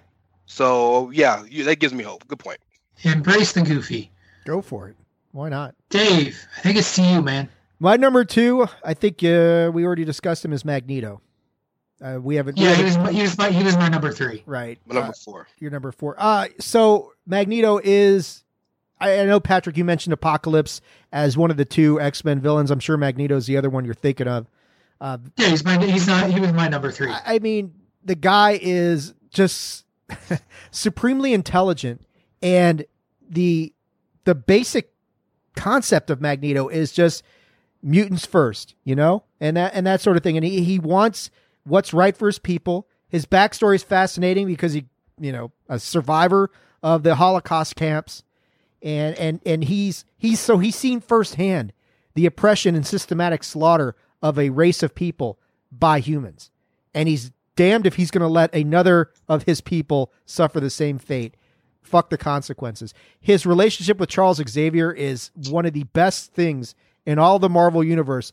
It's complex. It, it, it's it's fascinating. It's times it's heart wrenching because they're at odds and and you want to see them get along. And a lot of times they do. Let's be honest, they're not always at odds. But um, everything that he does, it, it just the the stuff that he does, his powers are okay. Maybe not on a Galactus level or even a Infinity Gauntlet level when Thanos has that, but he's still a mega powered badass who has the power of magnetism. The best stuff with him involves his kids, in my opinion. I mean, I love Avengers Disassembled and House of M are two of my ultimate favorite Marvel stories. And, you know, Pat, you and I have theorized a lot of times that that's where they're going with WandaVision. We're not alone in that sentiment. Right. And you know the whole thing with House of M, where where he's at the center of that, or at least you think it is, and then it kind of takes a little turn at the end. But um, you know the whole no more mutants, and then he, he's he's like depowered, but he gets his power back and that sort of thing. But I mean, Magneto's stuff is just is just so good. He's at the center of so many iconic storylines with the X Men that um you know, and I know you guys have stuff to say about him, so I'm not going to monopolize this. But yeah, he's he's Right. number he's Oh. number two. yeah, he's uh he's number two on my list just because he's so smart, powerful, cunning, and and you you get you know people who listen to anything. I'm Jewish. I lost family members in the Holocaust way back when, so I kind of empathize with Magneto a little bit. I understand where he's coming from. Don't agree with a lot of what he does, but I get it. And um, yeah, he's he's a tremendous character and just so multi-layered and, and, and just not so simplistic. And a lot of the Marvel villains are like that, and so he's fantastic. Well, you consider the origins of the X Men comic book franchise and when it was created, and, and it was definitely an allegory for the civil rights movement and the unrest that was happening at the time that it was written. And you have Dr. King and Malcolm X basically with Charles Xavier and and Magneto and sort of their approaches in which they both have the same sort of end goal, yet it's different how you get there and what it takes to do it. And the complexity of the relationship is such, and I don't think a lot of people understand this, that, you know, Martin Luther King and Malcolm X had a pretty complex relationship as well. They didn't like each other. Keep it a buck. They didn't like Exactly. each other. But but but the the folks folks make a lot of assumptions as to what that relationship means. And it's a little bit different with you know Professor Xavier and Magneto in that these are two friends that are on diverging paths, and so much of what Erik Lehnsherr believes is is from his is, is based on his past and what he's seen out of the worst in humanity. And so for him, there is no going back. And you know, you talked about some of your favorite storylines, Dave. You know, I think Asteroid M is a great storyline to, to look at as well. I love. There was a period in the late '90s, early 2000s where he poses as Xorn. I don't know if y'all remember this, uh, where he he uh, he basically infiltrates the X Men to bring down the X Men. It's it's a fun little storyline where Xorn's head is supposed to be a star is like this like silly notion of what it is. And at, at the end it's it's magneto the whole time pulling the strings. Gets gets xavier out of the way to try and bring down the x-men. Um, the brotherhood of evil mutants we talked about that before. Are they really the brotherhood of evil mutants or are they just the brotherhood of mutants you know and it's all about your perspective. And that's the thing i think that makes magneto such an interesting and great villain is that it's all about perspective with him. And you can understand him. You can connect to him. Especially if you're somebody who has a shared experience with him in some way shape or form. And so it's he's my top three. My top three were, we- were, we had no question about them at all uh, when i wrote them down and magneto was my number three by an eyelash It breeds the question: Is Magneto a villain? And this is something that I've mentioned on here over Mhm. the past three, few three four weeks, which is why because initially when we had when you told me Marvel villains get ready, there was no question Magneto was number one. I didn't. I did it. Boom, easy.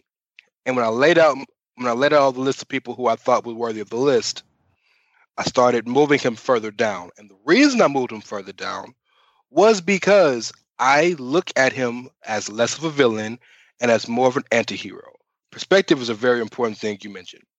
Um, the best example I think I've ever seen of this is not a Marvel or DC comic, but Walking Dead. And forgive me for for going to that and, and kind of bloviating on that front, but just think about this. We were we have been we have been led to believe that Negan was the bad guy the entire time because we saw everything through Rick Grimes' eyes. If we flipped everything and saw everything through Negan's eyes, Rick Grimes is a reprehensible human being. Right. You know?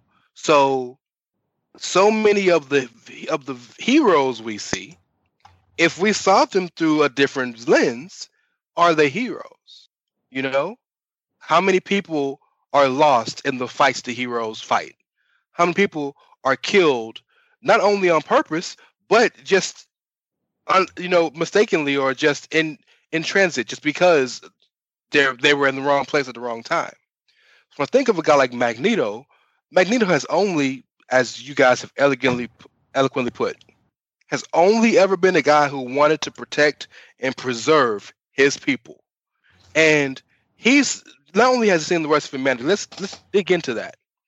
Jews did not pose a threat to anybody, and they tried to exterminate his people. Mutants are, by the very nature of their being, a threat. So if they posed a threat to my people when we was just sitting in a house, chilling and eating, what you think they're gonna do to me when I can lift a building with my mind? Of course, I would strike first. No, di- almost similar to Killmonger, right? So in that regards, he is not a villain in my mind, and he can't be number one on a villain's list when he's not a villain. The reason I still have him on the list is his importance in the story, his importance to to Marvel, and the fact that because Xavier, who quite often is the wrong one in the two, if you think about it, if you really go deep into it, because Xavier is not the the the the the the wonderful being of peace we think he really is, right? But Xavier oftentimes is attacking Magneto or trying to stop Magneto, right? And again, I think the point is no death, but more death has come because Xavier won't stay out of his fucking business. Keep it real. That's that's one way to look at it. Yeah, for sure. keep it real. Um, so Magneto has the, has my respect because the the frame is has always pointed him in the idea and the ideology of a villain, but he's not. He is as sympathetic character as can be created. I don't think you can create a better sympathetic figure, especially given the time he was created. So my love to your family, Dave. I didn't know that backstory with you, man. So yeah. It's it's all good, man.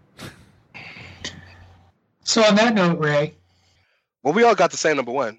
Um, yeah, Pat, it's Pat you need to Doom. talk Wait. your number two, though. I need I need to talk about my number two. so he can tell Oh, us why we had uh, Norman Osborn Well- ranked too low. Oh, okay. And I need to drink because I got to I got the list wrong, so I didn't drink. There you go. Uh, Norman Osborn.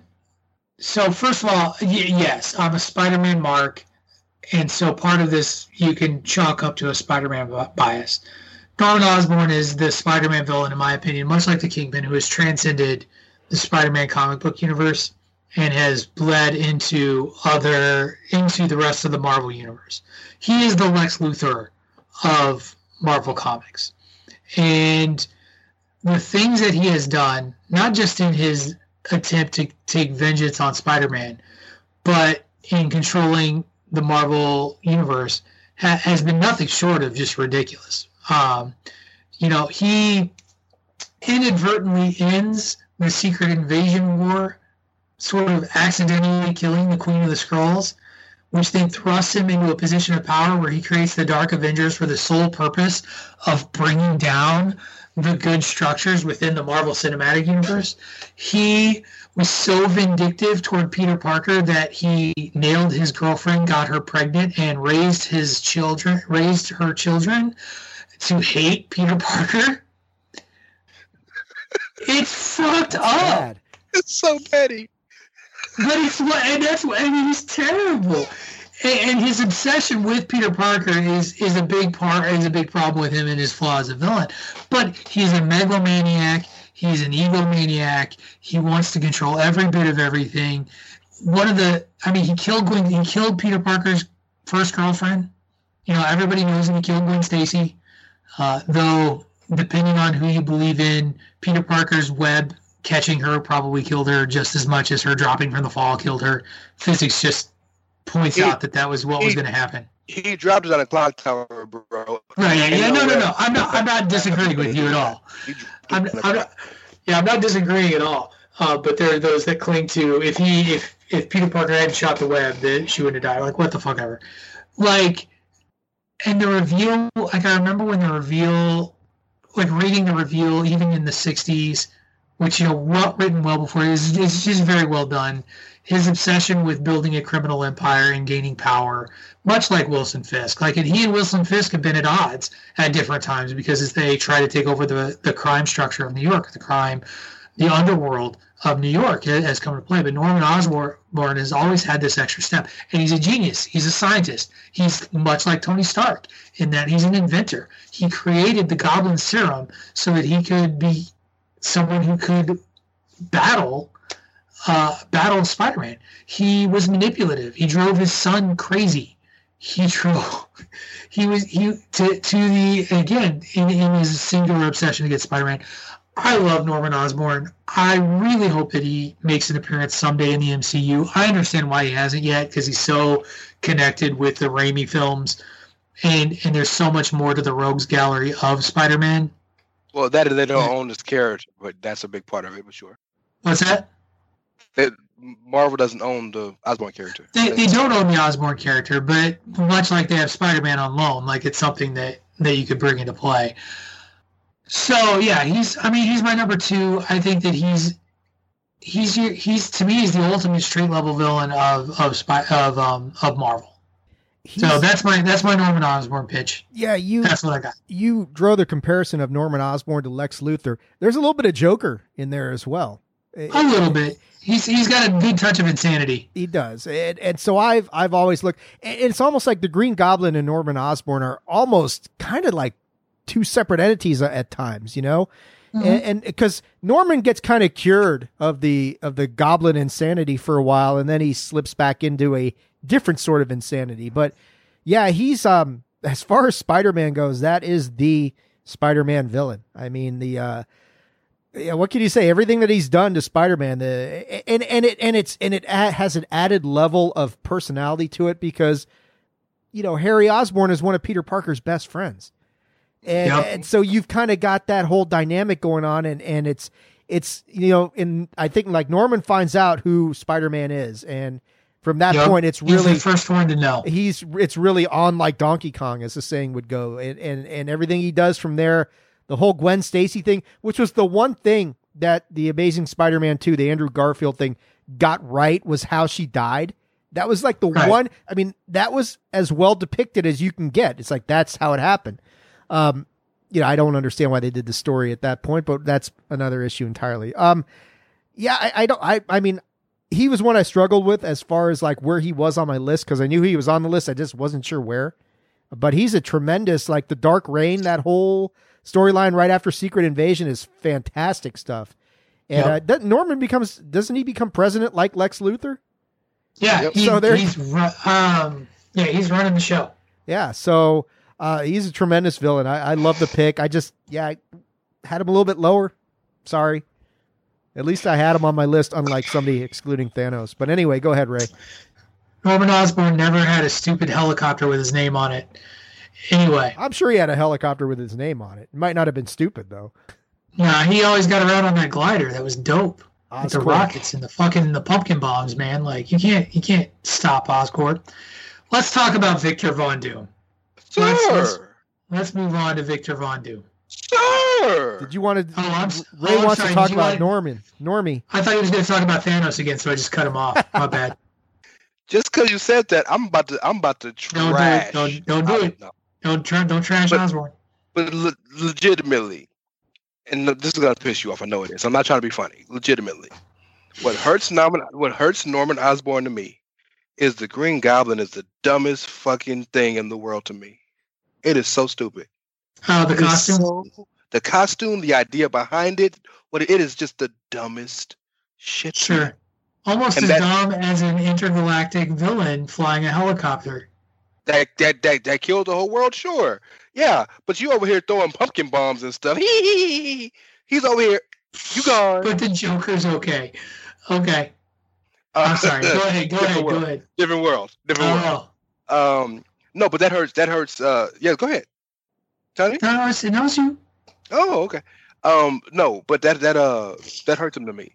Everything you said is right. I think he's fantastic. I because maybe I'm a younger Spider-Man fan, equate Venom more so, but I I I, and, and maybe it's because of my disdain for the Green Goblin.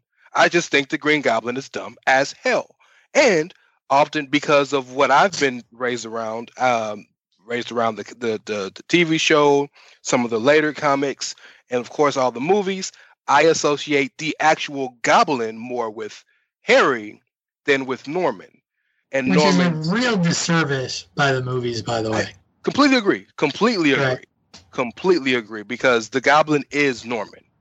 Um, but uh, I, I think Norman Osborn is fantastic and one of the best characters Marvel's ever created. It's just that Goblin I just can't get out of my head. And we all have the thing. We joking about this, but uh, if you like Thanos, you don't like Thanos. That's your that's your prerogative. And whatever it is about him you don't like, it's similarly the same thing about the Goblin that hurts Osborn for me. Uh, but I do hope that Norman is officially in the MCU. In fact, my my hope was that the guy that Stark sold Avengers Tower to was Os- was Norman Osborn. That's something a lot of people have talked about as as a hope. We'll find out Yeah. in seven years. So you know, Well, clearly, right? And you know, I thought it may be the Baxter Building, but you guys shot that down for me, so it's got to be Osborn. What's going to be? Uh, or unless it's AIM. Eh, God, I hope I don't think so. But Osborn, Wow. Osborn's a good choice, or the Baxter Building. Yeah, those are the likely suspects. So now, Now, can we talk about Victor Von Doom? please, let's go. I, unanimous number one for all of us. Yep. I'm not going first. It's Ray. Ray gets to go first because it's Okay. it would actually be his turn in the in the order. So Ray, and it'd probably be better for me to go first because I know you guys can speak to Doom a lot better than I can. Um, I think Doom is, again, I I am drawn to beautifully written characters. When I say beautifully written, I I, I don't mean positive or negative. I mean the the arcs of their stories, the motivations of their characters, why they are the way they are, um, how many things you can point to to say, well, this decision was made because of that. You have a man who not only is the head of a state, right? And I don't mean state, you know what I mean. I, I mean head of a state A country, a country, country. right? But they call them head of states, but you know what I'm trying to say. The leader of a country, uh, maybe for those listening who don't know much about Doom, um, who is a, a, a, a who is one of the leading minds in his field, who is a business powerhouse, and is consistently behind the A ball with just one fucking guy. One. And the guy that he's behind is the most aloof human being in the history of human beings who's also married and in love with the guy that he's in love with. And it's, it's just a beautifully written story of why Doom is the way he is and his megalomania that grows and him becoming gaining his powers and then depending on which comic you're reading his powers are magic and and it have ma- come from magic. His powers are this or that. It's like i don't even think stan lee god rest his soul could tell you what dr doom's actual powers are because they change Well, so much. I, I mean, when when Lee conceived of Doctor Doom, he was a rival scientist to Reed Richards. They went to school together. The depths of the depths of Doom's vanity are, are is one of my favorite things because he literally donned a mask thinking he was too hideous because of a cut on his chin, hmm and that's like that's it, like a little cut on his chin that left him scarred due to an experiment that Reed told him not to follow through with, and so he blames Reed for his deformity. The the kind of the growth of Victor Von Doom throughout the Marvel universe is the stuff of legend. And you talked about it. Like he is the leader of a country. He is a genius level scientist. He is a magician. He has claimed the Infinity Stones at at a point in history and been able to hold them. He defeated one of the, the characters on my list, the Beyonder. He actually beats the Beyonder in a, in one of the Secret Wars things and takes over for him, with the help albeit of briefly, molecule man with the help of molecule man with the help of Molecule Man, but he still wins. Um, the, the the level of power and terror. One of my I talked about one of my favorite comics, um, X Men comics. It's called Exiles, and all it does is look at alternative alternative universes. One of my favorite alternative universes that they look at is a is a world where Doom wins, and the cover is one of my favorite covers because it's Doom in the Iron Man armor with the hood and the cape of Doctor Doom behind it. It's such a well done. It was the it was the issue, like that cover hooked me into the comic that I went back and bought it. So he's just he is he is the quintessential villain for the Marvel Cinematic Universe. He goes toe to toe with gods. He goes toe to toe with Eternals. And yeah, he doesn't always win.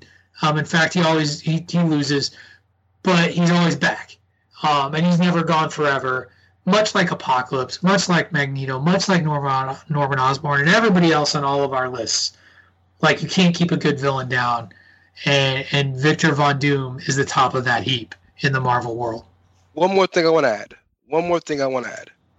A lot of these people we've mentioned, there's something redeeming about them. Galactus doesn't want to kill, but he has to eat, right? Um, Thanos was just never mind. Yeah, he's a piece He's of shit. trying to impress Um, death, Yeah, he he he he he, he trying to get some. trying to get some. um, Gotta wonder what that's like. Ooh, that's that. Yeah, right. Cosmic necrophilia. Go ahead, Ray. Beautifully said, sir. Well done. Um, Magneto is trying to protect his race. Apocalypse is trying to survival of the fittest. The best will survive, right?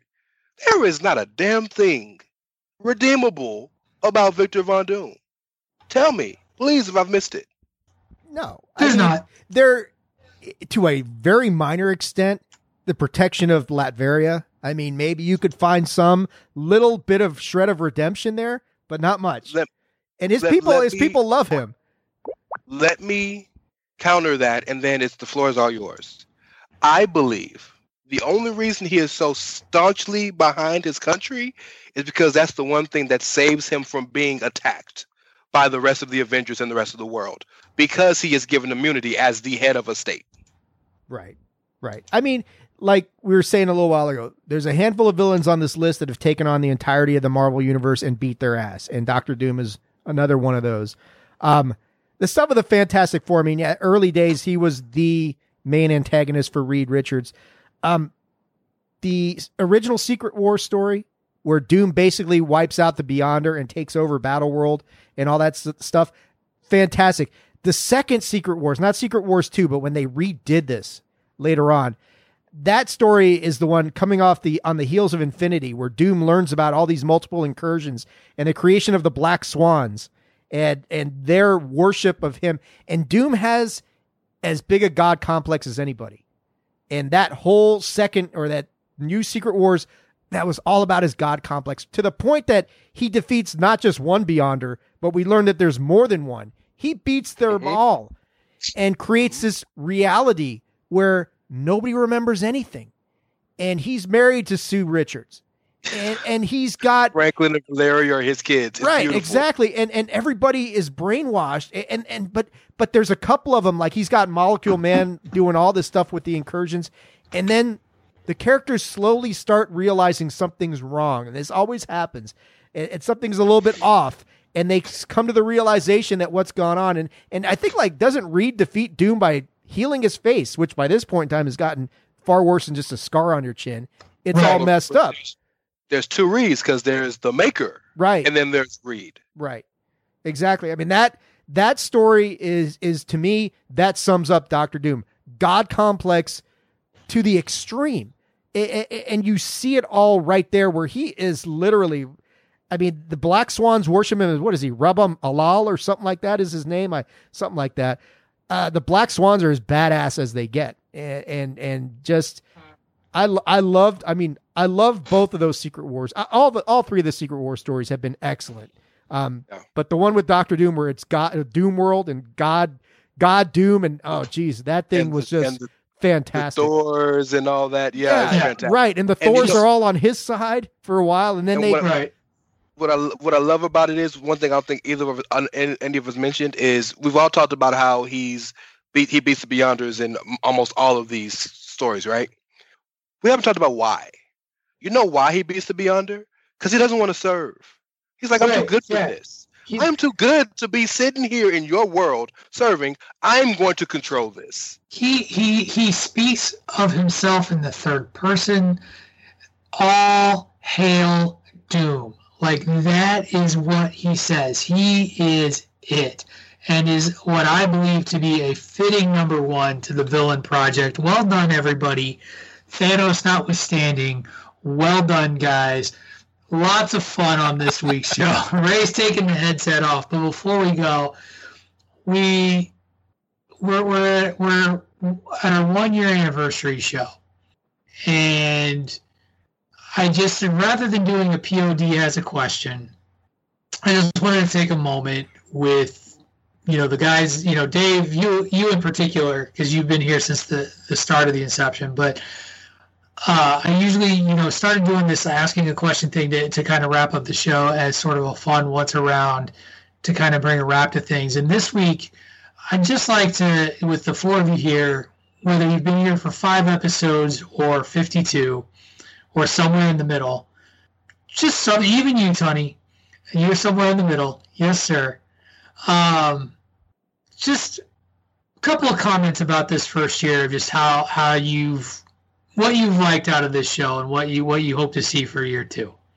So I'll let Ray, you've been, you've been here five episodes. So I'm going to have you go first. We'll go. How about we go in order of appearances? So it'll be Ray, then Tony, and technically me, uh, and then Dave, because Dave is Dave has been to more shows than I have. I, I think it's been seven, by the way, but uh, seven? Has it been seven? Who's counting?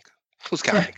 Uh, Apparently well, you are. first, Clearly, clearly, right? Ray, clearly, Ray Cash is kept track. I may be the only sober one on this call, so yeah, I think I'm counting. I'm Um, totally sober. um, uh, I think the show needs more Thanos first and foremost, but that's God that's it. another conversation. Um, all jokes aside, um, I don't. I, I, I'm not saying this because you guys are my friends. You guys are my colleagues. I mean this from the from the bottom of my heart. It has been a true honor to be asked to be on the show.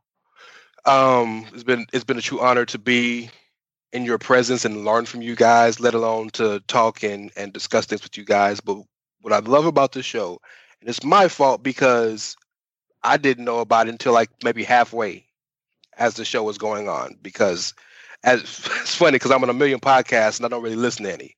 Uh, that's my fault. Um, but what I appreciate about what I appreciate about it is there is a whole contingency of people who care about the shit we care about, who are into the things we're into, who like and who subscribe to and who purchase the things that we care about. And there is not very many places for that to be appreciated or talked about or treated with the reverence and the respect that it deserves. And this is one of those places.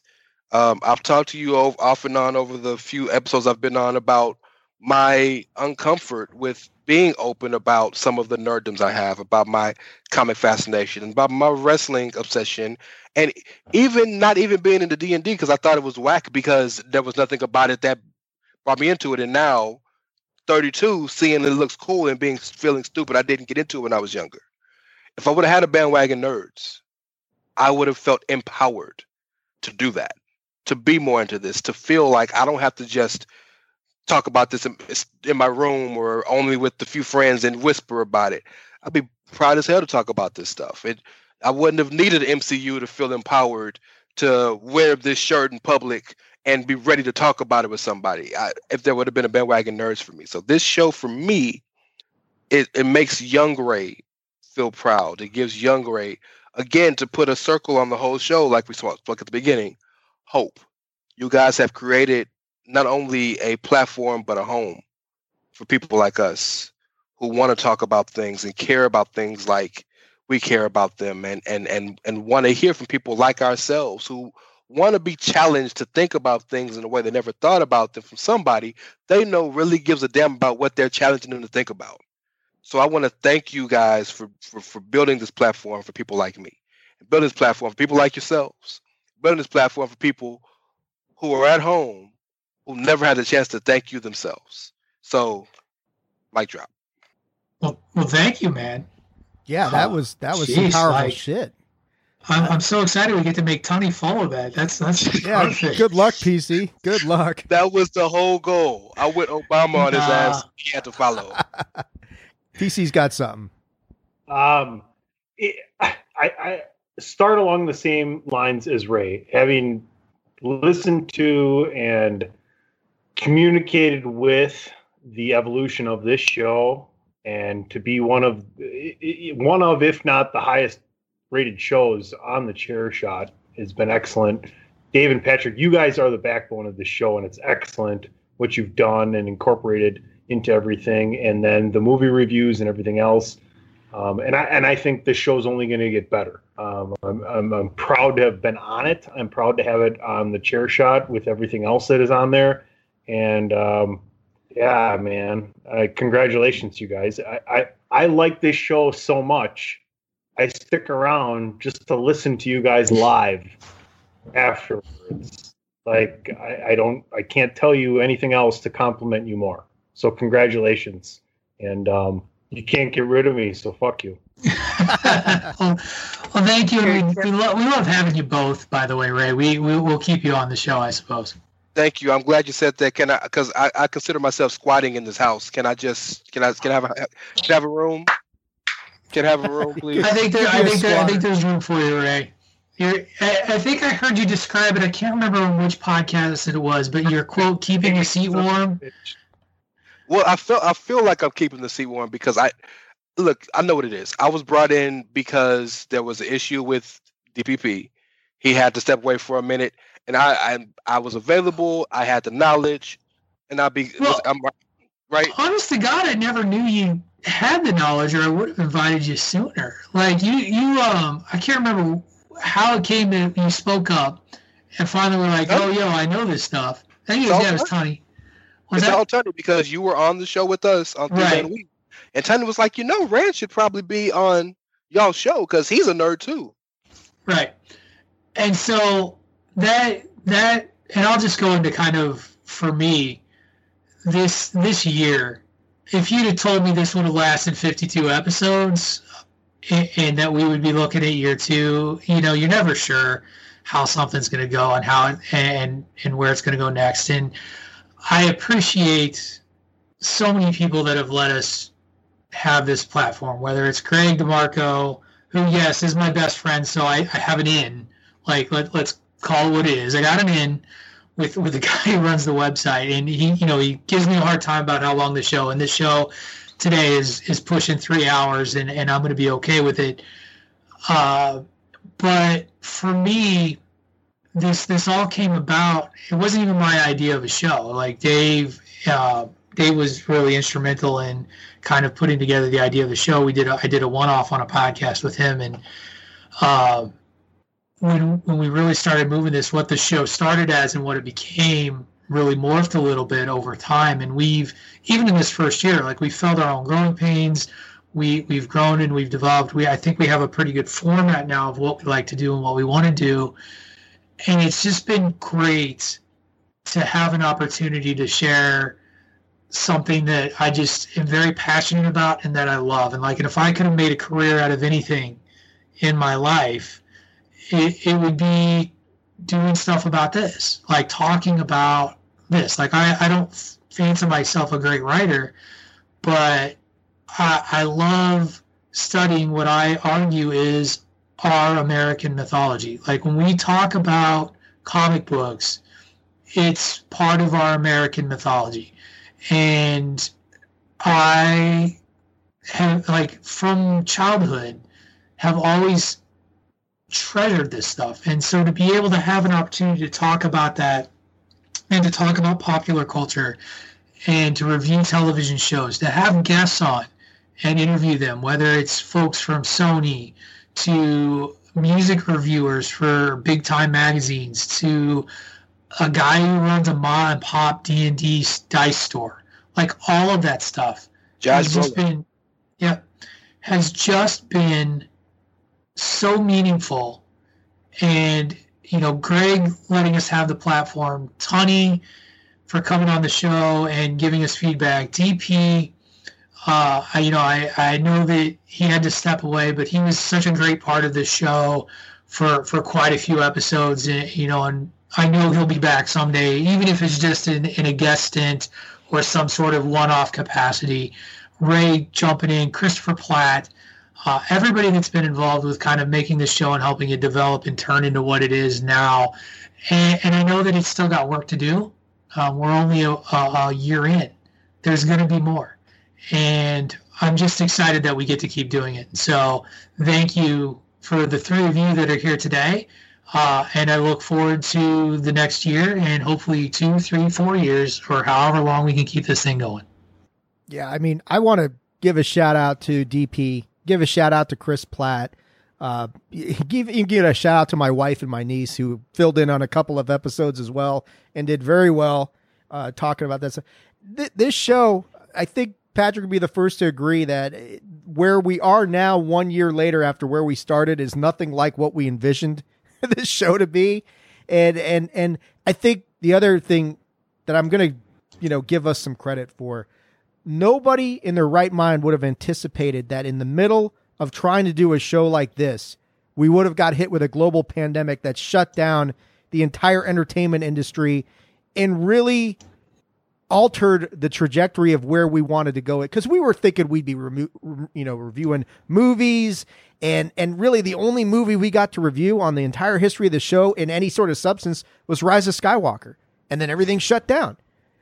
But you know Yeah, that was but that was that was where we kind of started and, and then and then coronavirus hit and everything changed. The fact that we have kept this show going and made it entertaining and interesting during the middle of this massive shutdown to the point that I'm not saying we're the sole reason for it, but I'd say Bandwagon Nerds had a big hand in the creation of an entertainment section on the chairshot.com.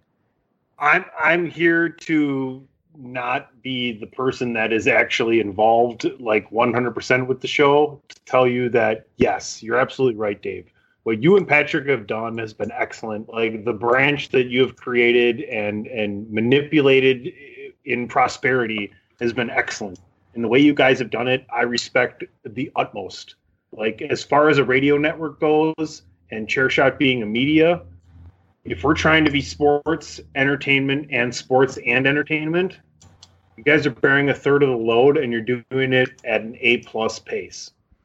Yeah, and I mean, I, I appreciate that, Tony. I mean, I the fact that we've pulled that off during the most unforeseeable circumstances of all time is, uh, it- yeah. I mean, I'm not going to say that we're great, but yeah, we're great. You know, that sort of thing. um, I already said I know, but. I think I've learned Thanks, a, I've learned a lot from the show. Um, and, and I mean, I, I got to thank you guys, all of you, because, because of the show, I got back into watching some stuff on TV. I mean, I never would have known about The Witcher or Locke and Key or The Boys or Umbrella Academy or, or Mandalorian, probably that would have happened regardless. But those shows reinvigorated my love of, of TV, not TV in the traditional sense, but TV on streaming services. And those are some of the best shows that I've honestly ever watched. You got me to the point where I want to go back. I want to finish watching Game of Thrones and I want to finish getting Walking Dead and Stranger Things and that sort of thing. Also, like the video game project that we did, which was phenomenal, got me back into video gaming. You know, and, and made me go back to start playing sports games more often like I used to and and playing some of the classics that I, I wanted to go back through. Um, you know, we've talked about board games on the show. The show is is if one thing, it's eclectic. There's a lot of podcasts out there that will focus on comics or will focus on board games or focus on video games, and and we kind of do a little bit of all of that. A- And I don't know of any other podcasts out there that really tries to tackle so many things and does it as well as we do. It's a phenomenal show. It's been so much fun. So yeah, I mean, thank you, Patrick, for for putting together the rundowns and kind of organizing things, and and you know our our our friendly little rivalry that we've had this year has been fun. and uh, you know, Rise of Skywalker notwithstanding, and, and now Thanos. I mean, that's even worse than Rise of Skywalker. But you know, no, I feel like I feel like I sent ripples through the nerdosphere on that one. but uh, it's been it's been a great year, and uh, yeah, I mean, let's hope let's hope that 2021 brings something back to normal. I mean, you know, I'm tempted to go to the movies and watch Tenet, that sort of thing, but not there yet. But uh, it's been a, It's- it's been a fun year. coming- Ten is coming out on on DVD in like a couple weeks. So Oh, is it? All right. Yeah, you, you don't have too much longer to wait until you can buy it and add it to your hoarding Oh, collection, sir. Yes, absolutely. Speaking of nerd reviews, this past week we reviewed uh, Cabin in the Woods. Uh, check that out on thechairshot.com in the entertainment section. This week we are going to finally review A Quiet Place, and uh, I'm looking forward to that because I've never seen it. Uh, I haven't watched it yet, so getting the disc and, and being able to sit down and, and watch what I've heard is a great, fun, tension-building horror, which is my kind of horror movie, is is awesome. Uh, last little go around, Dave. You know, thank you for being really a stalwart on the show and really, you know, I, I heard Tony say this, I think, on Three Man Weave on an episode that I wasn't there, where he was like, everybody knows Patrick, you know, like this is Patrick's world. Well, you know, and kind of talking about like hosting the show and running that. But really, um, you know, you've been the one that has been a constant, has been taking care of the files for us, has been making sure that this gets to where it needs to get to.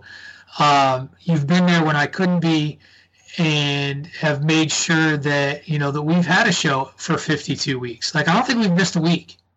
I don't know that we've called off a week of bandwagon nerds, and I'm really proud of what we've been able to do that as a show. And so a lot of that has to do with with you, with your family, uh, and everybody who's stepped in. And you know whether it's somebody I've named or not named, uh, you've all had a, a big role in making this go for a year, and, and thank you. And, and we'll have you all back again for more years.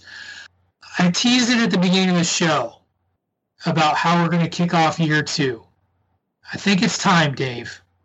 Next week, and if Ray, at the very least, agrees to moderate, it's time for the Star Wars episode. It's time to have it out. what are the, PC Tony, you're gonna be Tony, you're gonna be there because we're gonna talk about the next episode of The Mandalorian anyway. Don't act all hurt. You're, you're welcome as well. what are the parameters Oh. of this? What are we doing exactly?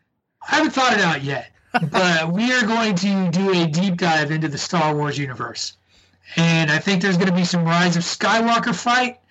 I think there's going to be some nine movie discussion, some of which we know we're in agreement of. Uh, and Ray, uh, if you're willing to be the neutral party, in Tony, if you're willing to make sure that Ray remains the neutral party. I don't know how neutral Ray's going to be. yeah, neutral. Well, both of you are like, I don't think that's a promise I can make. maybe if, maybe if I had the the Soul Stone that Thanos geez. had to Right. neutralize my soul. Don't you That's okay. Thanos into Star Wars. When when you That'd two cool. um, when you're all wrong, I'm just gonna mute you on the call anyway. So anyway, I think that's a great way to kick off next week or kick off our second year is to do a deep dive into Star Wars because we've talked about Star Wars stuff there, but we've never like dissected Star Wars, and I think that that is I think that's fun. I think that's going to be something that could be fun for all of us. God damn, you're going to make me watch Rise of Skywalker again, aren't you? Uh, that's what I, that's what Unfortunately, I'm gonna I'm gonna put you through I- that. I'll but you already you've already watched your movie for the nerd review, so I think you're good to go. uh, I really thought you were going to drop the 90s project on us, but no, it's coming not later time on. for the '90s. That's on its way, All right. and we're gonna get there. So, with that said, we're gonna wrap up this week's edition of Bandwagon Nerds. I want to first apologize for all the creakings of the chairs that I'm sure my computer and microphone picked up. Uh, all the sound issues. Next week the mic will be back, and I'll sound back to you know I'll sound normal. I'll be my annoying self again. Uh, not that I was any less annoying this week. Big thanks to PC Tony, Rey Cash, David Ungar. Real quickly, gentlemen, we'll start with Tony. Tell people how they can find you and where they can listen to you on the Chairshot Network. I mean, just put in the chairshot.com. Also, go to prowrestlingtees.com forward slash the chairshot. Follow me at PC Tunney. Thank you guys. I love this show. Um, it, it, it's excellent, and uh, I, I drink to its success in the future. You drink to anything. You drink to anything, Tony, but that's cool. The best friend. My best buddy. You can uh, find me at Josh Brolin, and uh, when you can't find me there, you can find me. There's the title. You can find me at Josh Brolin. I just got a text from Josh. He uh, told me to tell Patrick to fuck off. But go ahead, Ray. He told me the same thing, but mine was in a DM. Okay, he So, DM'd hey, you. you Yeah, know. even better, man. He slid into your DMs. That's awesome. We're Um, talking about the comics, not the movies, gentlemen. I can't say Stan Lee. Hell, he's, you know, I can't do that. Um, That'd be neat. that would be scary. Um, it's uh, I'm at It's Rey Cash, R E Y as in Mysterio, C A S H as in dollars. I am the host of the Outsiders Edge podcast. I am also one third of the triumvirate we call the Three Man Weave, and apparently I am a very proud member, contributor, current squatter of the wonderful uh, Bandwagon Nerds podcast. So yeah, look us up. It's like the hair club. Not only are you a customer, you're a member. So there you go. Perfect. Works for me. Works for me. I need some of Why? that shit. I need Okay, some of of all the all the people to talk hair club for men, fucking David Ungar, his shiny ass hair head. Look at that dome. I got Hey. enough to send you, big dog. I got more than enough. I need it. Dave, where where can they find you, my friend? Oh, you can find me at uh, Josh Brolin's house conspiring as to how we're going to solve some of this shit. But uh, no, you can, Jesus you can find me on Twitter at at, at attitude Joe AG. and Anthony Russo. yeah, Mr. Feige, I have somebody that you need to speak with. I'm just gonna keep drinking. You need, you can find me at yeah. You're is that the same shot from earlier? The same drink? You're It wasn't a shot. That was like a gallon. four shot. Yeah. How's that It gallon of of scotch? scotch. How's that gallon of scotch you're drinking? Anyway, you it's can find me. Thank you. on Twitter at attitude agg and on facebook.com slash attitude of aggression. All right, you can find me at thanossucks.com. No, just kidding. You can find me at Wrestling Realist on the Twitter. That's at W R E S T L N G R E A L I S T. You can hear me every Monday here on Bandwagon Nerds, and then again on Wednesdays with Greg DeMarco and Miranda Morales on the Greg DeMarco Show. Give me a follow, give Dave a follow, give Ray and Tony a follow. Also, give the Bandwagon Nerds podcast a follow. We have a Twitter account as well at Bandwagon Nerds. Thank you again, everybody who's listened to us. You know, I didn't do that. Thank you, listener, for taking the time and giving us uh, our platform because without you all, we don't have a platform. And every listen is, is valuable to me, and I appreciate each and every one of you. And I know Dave does as well. All Ray tw- and Tony. all 22 of you. We appreciate All everything you guys 22 are doing. But thank you very much for, for giving us your time, letting us into your podcast, and, listening to some some nerdy opinions for two to three hours a week. Um, that's going to do it for the one year anniversary of Bandwagon Nerds. Get yourself out of the basement. It's dark again because the East Coast sucks out here in Massachusetts, and it's 5 p.m., so the darkness has reigned. So get out of the basement and check out some some Marvel villains. Read Secret Wars. That's what I'm going to tell you to do. Read Secret Wars 1, 2, and 3. That's the highlight. Thanos sucks. You've been listening to Bandwagon Nerds.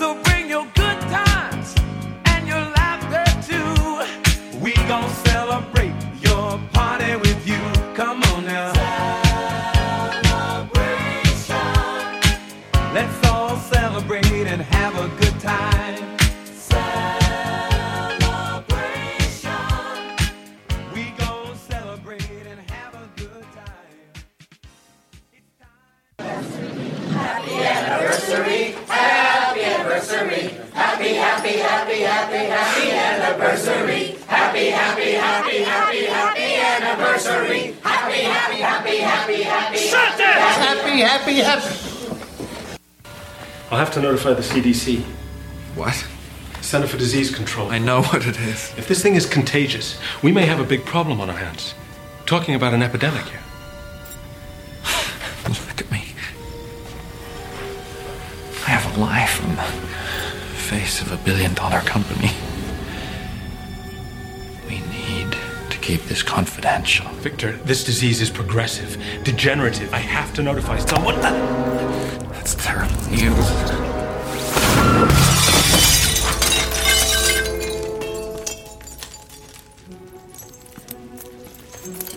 Get a second opinion.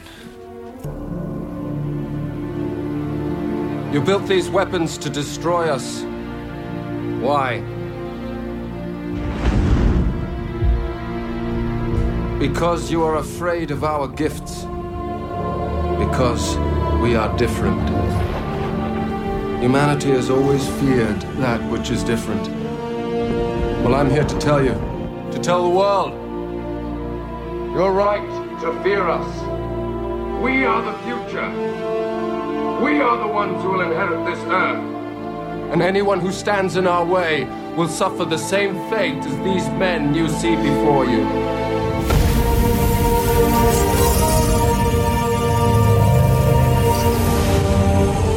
Today was meant to be a display of your power. Instead, I give you a glimpse of the devastation my race can unleash upon yours.